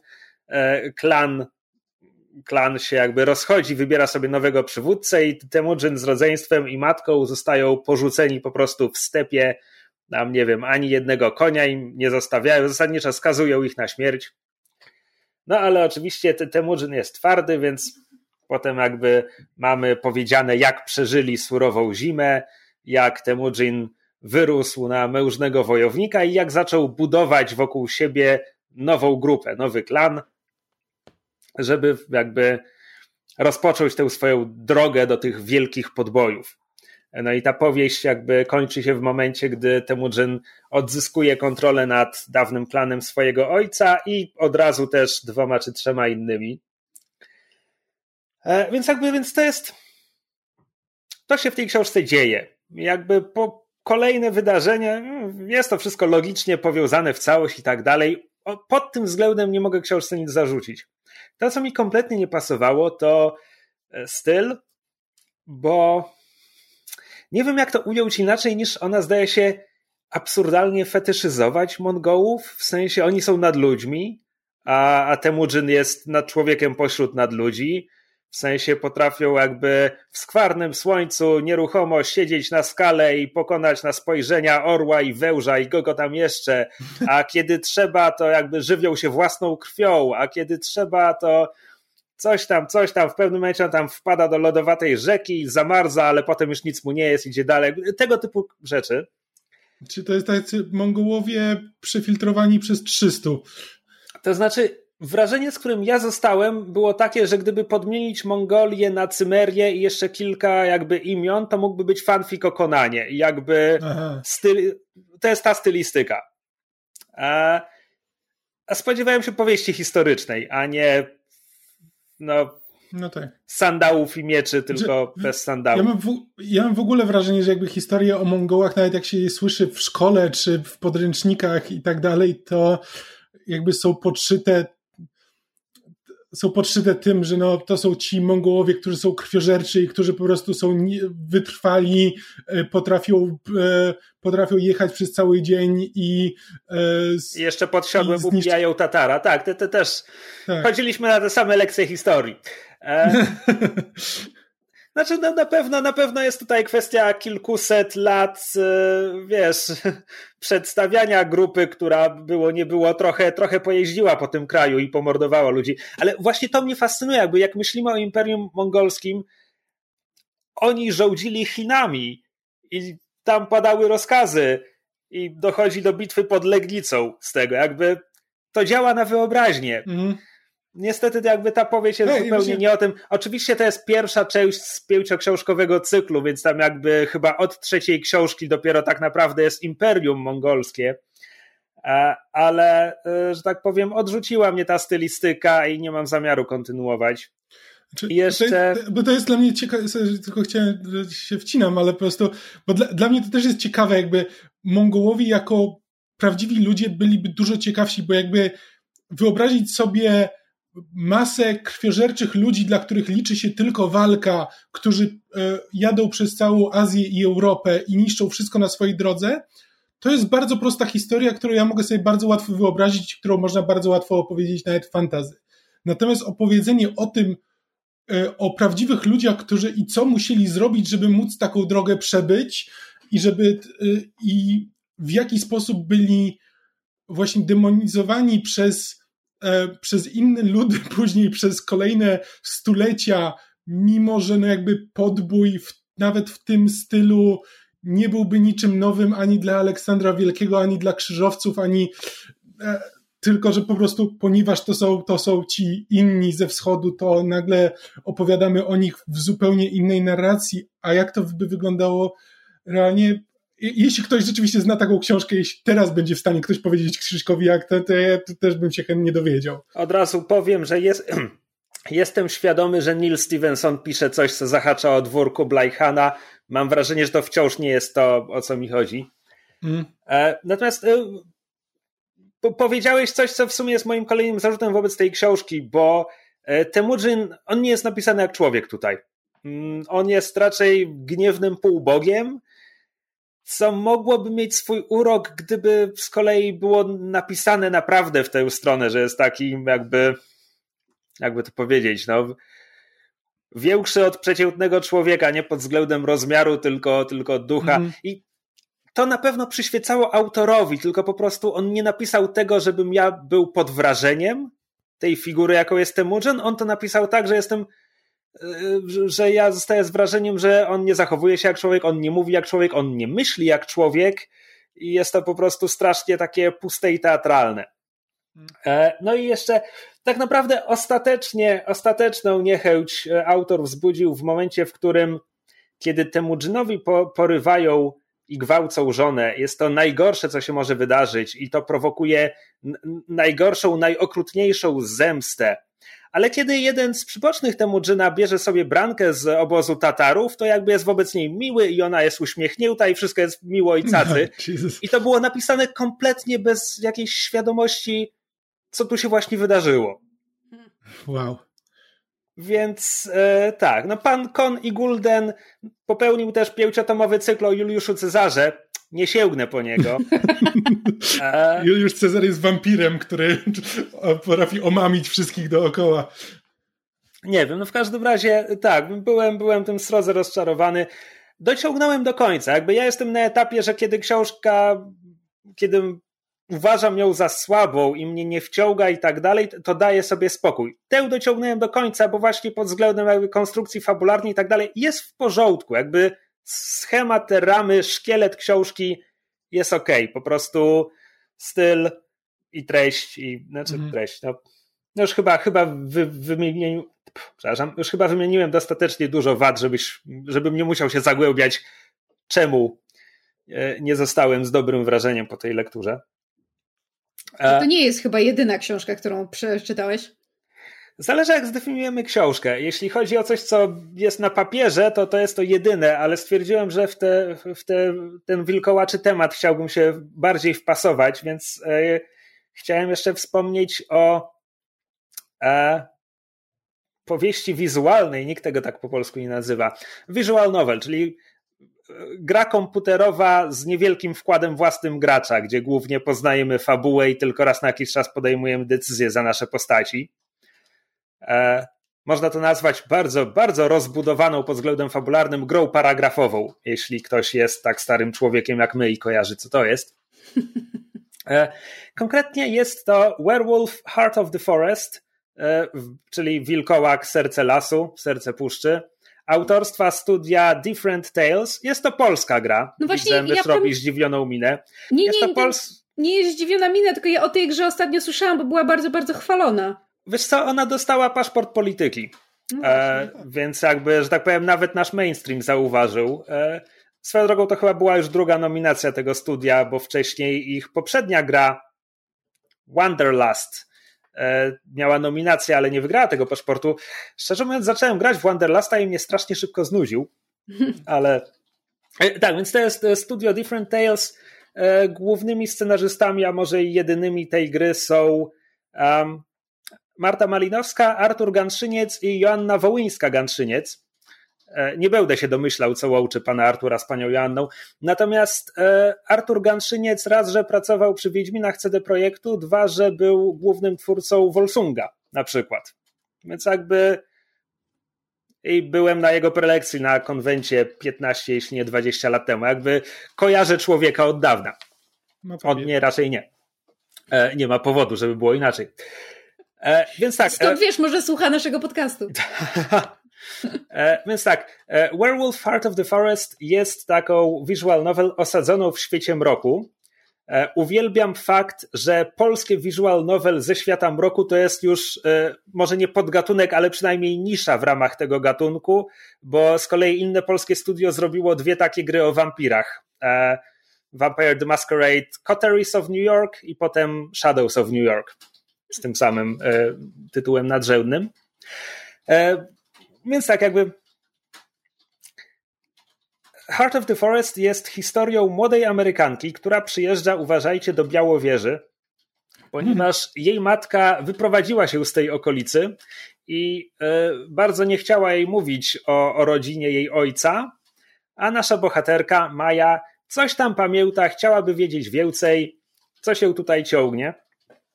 No i znajduje się w Białowieży y, na początku, czy tam w środku lata y, i wikła się są tu tak jakby dwie, dwie historie toczą się jednocześnie. Z jednej strony Maja e, próbuje dowiedzieć się więcej o swojej rodzinie, rodzinie, która jest wspominana tutaj z niechęcią w okolicy, a z drugiej strony trwa wycinka Puszczy Białowieskiej, a w związku z tym trwają protesty przeciwko wycince Puszczy Białowieskiej i w to również Maja się miesza. A ponieważ jesteśmy w świecie mroku, e, to protest dość absurdalna większość protestujących, których poznajemy, okazuje się być wilkołakami. W świecie mroku to ma sens. W świecie mroku to ma sens, tak. E, jeśli ktoś nie grał w świat mroku albo grał, nie wiem, w wampira, a nie w wilkołaka, wilkołaki są zasadniczo ekoterrorystami w świecie mroku, w sensie walczą o zachowanie świata naturalnego. Jest to walka przedstawiana jako być może z góry skazaną na porażkę, no ale walczą dalej, nie poddają się. E, I teraz tak.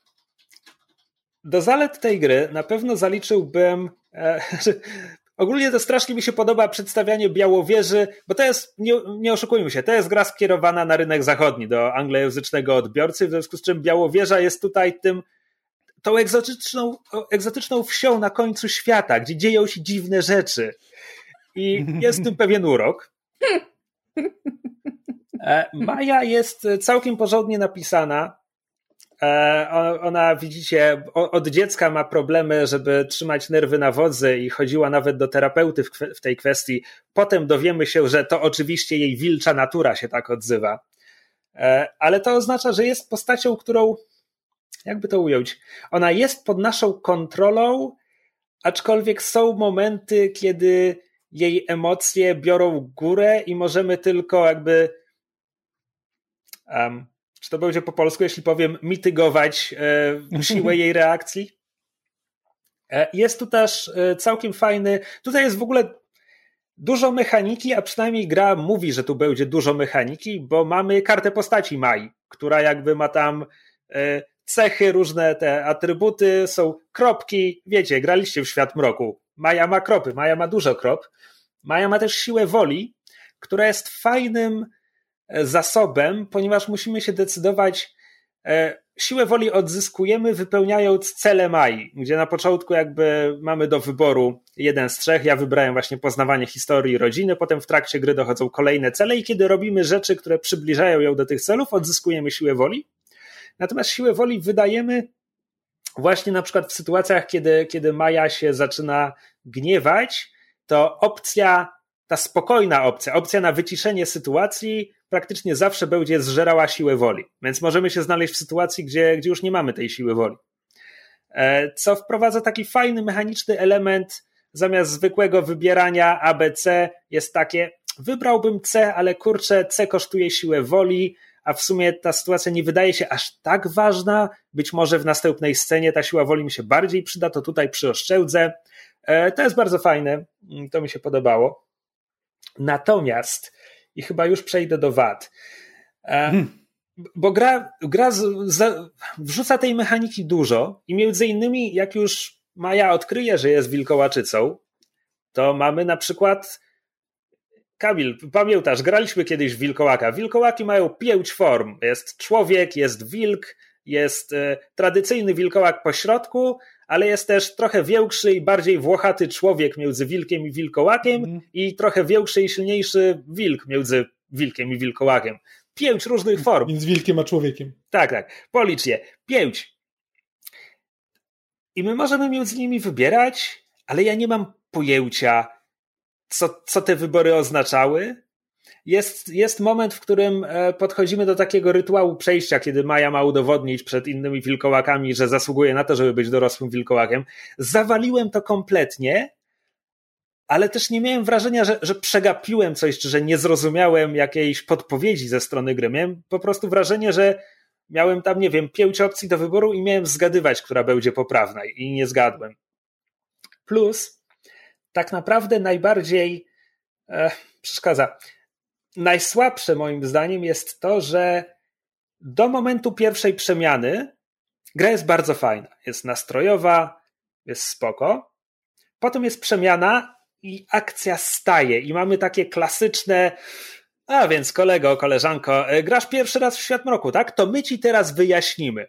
Ten stwór, mm. którym teraz grasz, to jest. I tutaj zaczyna się, nie wiem, godzina gry wprowadzania tych podstaw wilkołaków, a potem jest 15 minut i gra się kończy.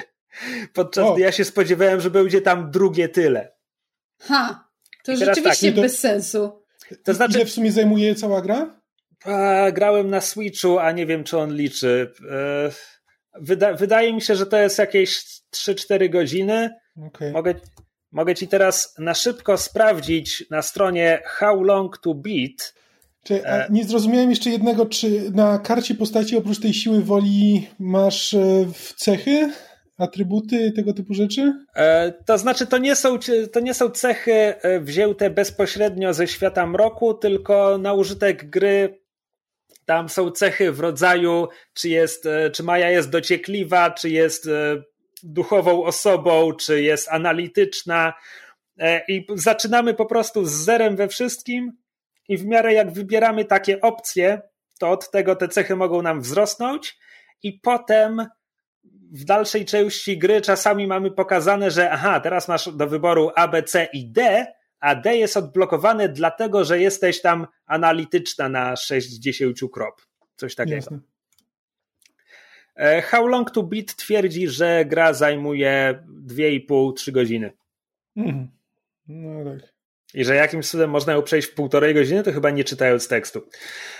To chyba trochę, to brzmi trochę jak taki bardziej coś, co macie wprowadzać jakby właśnie w świat mroku wilkołaka, na zasadzie macie zainteresować może RPG-iem, jakby taki, taki ma materiał marketingowy do właściwego RPG papierowego niż gra sama w sobie. Tak to znaczy, tak widzisz, wydaje mi się, że tutaj ścieramy się z naturą visual novel jako gatunku, bo ja wstawiam, wstawiam w nim pierwsze kroki. Jakby wszystkie te trzy światomroczne visual novele mi się podobały, jakby powiedziałbym, od, od średnio do całkiem e, i stwierdziłem, że chcę poznawać kolejne. E, I z tego co wiem, tak naprawdę, żeby wycisnąć jak e, żeby wycisnąć z tych gier pełnię tego, co oferuje każdy tytuł, one są pisane tak, żeby przechodzić je wiele razy. W sensie mm. większość z nich no tak. jest na przykład e, skonstruowana tak, że kiedy zaczynasz w nią grać po raz drugi, to potem masz opcję, żeby pomijać całe sekwencje i sceny, w których nie ma wyborów. No że tak, skaczesz tak, tylko po wyborach, tylko po to, żeby, no to okej, okay, to teraz zrobię co innego, teraz pójdę gdzie indziej. I tutaj w momencie, gdy zostajesz wilkołakiem, zaczynasz mieć absurdalną liczbę wyborów. To znaczy, trzy główne za, zawody wilkołaków są wojownicy, szamani i bodajże tricksterzy. Być może coś tutaj pomijam. E, są nie wiem ile jest, są plemiona i szczepy, ja już się w tym gubię, ale w każdym razie gra oferuje ci trzy razy wybór po od trzech do pięciu opcji chyba. Jestem w stanie uwierzyć, że ten ostatni akt gry potem to uwzględnia i że to będzie co innego, zależnie od dokonanych mm. tutaj wyborów. Tylko to oznacza, że jakby trzeba by tę grę przejść tak z pięć razy, żeby potem docenić, że a, no poprzednio byłem e, szamanką, z tego plemienia, a teraz jako tricksterka z tego innego plemienia, to jest tutaj coś zupełnie innego. Mhm. No, gra mnie nie wciągnęła na tyle, żebym miał ochotę to robić teraz. Ostatecznie. Nie wiem, czy jest jakakolwiek gra, w którą kiedykolwiek grałem, tak Znaczy, no, były RPG, które zaczynałem, żeby, żeby zacząć jeszcze raz, ale, ale przechodzenie gry po pięć razy jakoś wydaje mi się konceptem, który do mnie nie przemawia. Znaczy, słuchaj, ostatecznie ja y, traktuję swój kontakt z Heart of the Forest y, pozytywnie. Cieszę się, że w to mm. zagrałem. Po prostu pewne rzeczy poszły inaczej niż się spodziewałem i niekoniecznie, niekoniecznie to, co zrobiła gra, uznaję, że było lepsze od tego, czego się spodziewałem. E, z tych trzech, jeśli interesuje Was konkretnie świat mroku, e, Shadows of New York podobało mi się najbardziej. Przy czym Shadows of New York ma ten plus, że jest tak zwanym standalone expansion, czyli tak naprawdę jest niezależną grą e, do Coteries of New York, ale z drugiej strony Coteries of New York było tą grą, która daje ci to wprowadzenie w świat mroku i wprowadzenie w to, czym są wampiry w świecie mroku i całe to, cały ten chciałem powiedzieć, nudny tutorial. To, co jest nudne dla nas, bo, bo gramy w mhm. świat mroku od gimnazjum i po prostu znamy to wszystko. E, Shadows of New York potem może to olać, bo zakłada prawdopodobnie słusznie, że ludzie pewnie rozegrali tę poprzednią część. I tak sobie myślę, że teraz gdyby był, gdyby była podobna gra teraz do Heart of the Forest, która by pominęła ten, ten środkowy tutorial, e, to też pewnie uznałbym ją za ciekawszą w ten sposób. Aczkolwiek też e, tutaj moje subiektywne wolenie e, światomrocznych wampirów od wilkołaków wchodzi i, i koloryzuje moją opinię, bo o ile wampiry w świecie mroku są po prostu wampirami z popkultury i odrobinkę z legend, z dopisanym wątkiem starożytnych wampirów, które biją się o władzę, ale też jakby jakoś się to wiąże, no jakby wszyscy znamy tę historię o tym Drakuli, który tworzy sobie kolejne wampirze, oblubienice i tak dalej, więc jakby to ma sens, że są te starsze wampiry, które robią te młodsze wampiry i pewnie biją się o władzę. Wilkołaki w świecie mroku twórcy biorą coś prostego, czyli tę legendę o wilkołaku, człowieku, który zmienia się w wilka w trakcie pełni i zaczyna szaleć, dopisują do tego ten wątek ekoterrorystów walczących, żeby ocalić Matkę Ziemię okej, okay, bo wilkołaki są dzikie i mieszkają w lesie, więc chcą bronić lasu. Okej, okay, spoko. Ale do tego potem jeszcze jest cały sztafaż wilkołaczej mitologii, która chyba jest wzięta z jakichś wierzeń rdzennych Amerykanów, ale nie jestem tego pewien, ale tam jest cała mitologia o tkaczu i nie pamiętam dwóch pozostałych. Tam jest cała Umbra i w, jeszcze jest, jest świat równoległy tak, właśnie. Więc, więc tam mitologia wilkołaków w świecie mroku jest bardzo wielopiętrowa, gdzie powyżej, dajmy na to, pierwszego piętra już mam wrażenie, że oderwaliśmy się kompletnie od oryginalnego mitu o człowieku, który zmienia się w wilka w trakcie pełni i jesteśmy w jakiejś abstrakcji. Tak, jakby wampir, wampir to jest jakby urban fantasy, podczas gdy wilkołak zmienia się po prostu w fantazy, bo jeśli chcesz prowadzić jakby teoretycznie one tam mogą być w miastach, ale tak naprawdę większość właśnie tego świata opisanego to jest to jest właśnie jakiś świat taki duchów. świat równoległy plus potwory, które są po lasach, bo jeśli chcesz mieć wilkołaki w lesie, to musisz dla nich stworzyć jakieś zagrożenie, więc jeśli chcesz dla nich stworzyć zagrożenie, to musisz stworzyć jakieś e, duchy i demony i tego typu rzeczy, które będą tam e, istniały i zaczyna się po prostu to przeplatać, tylko że w sposób, który zdecydowanie przeważa na stronę tego klasycznego fantazy, a nie urban fantazy. Tak, więc to chyba jest mój coaching literacki w tym odcinku. Ale myślę, że, że, że bardzo ciekawie zaprezentowałeś. Ja w ogóle visual, visual, znaczy te takie gry typu visual novel to jest coś, co ja planuję od jakiegoś czasu się wciągnąć, a biorąc pod uwagę moją... Ty nie grałaś w Dream Daddy Simulator? Zaczęłam, nie skończyłam, Dad to też jest coś, do czego muszę wrócić. Daddy Simulator?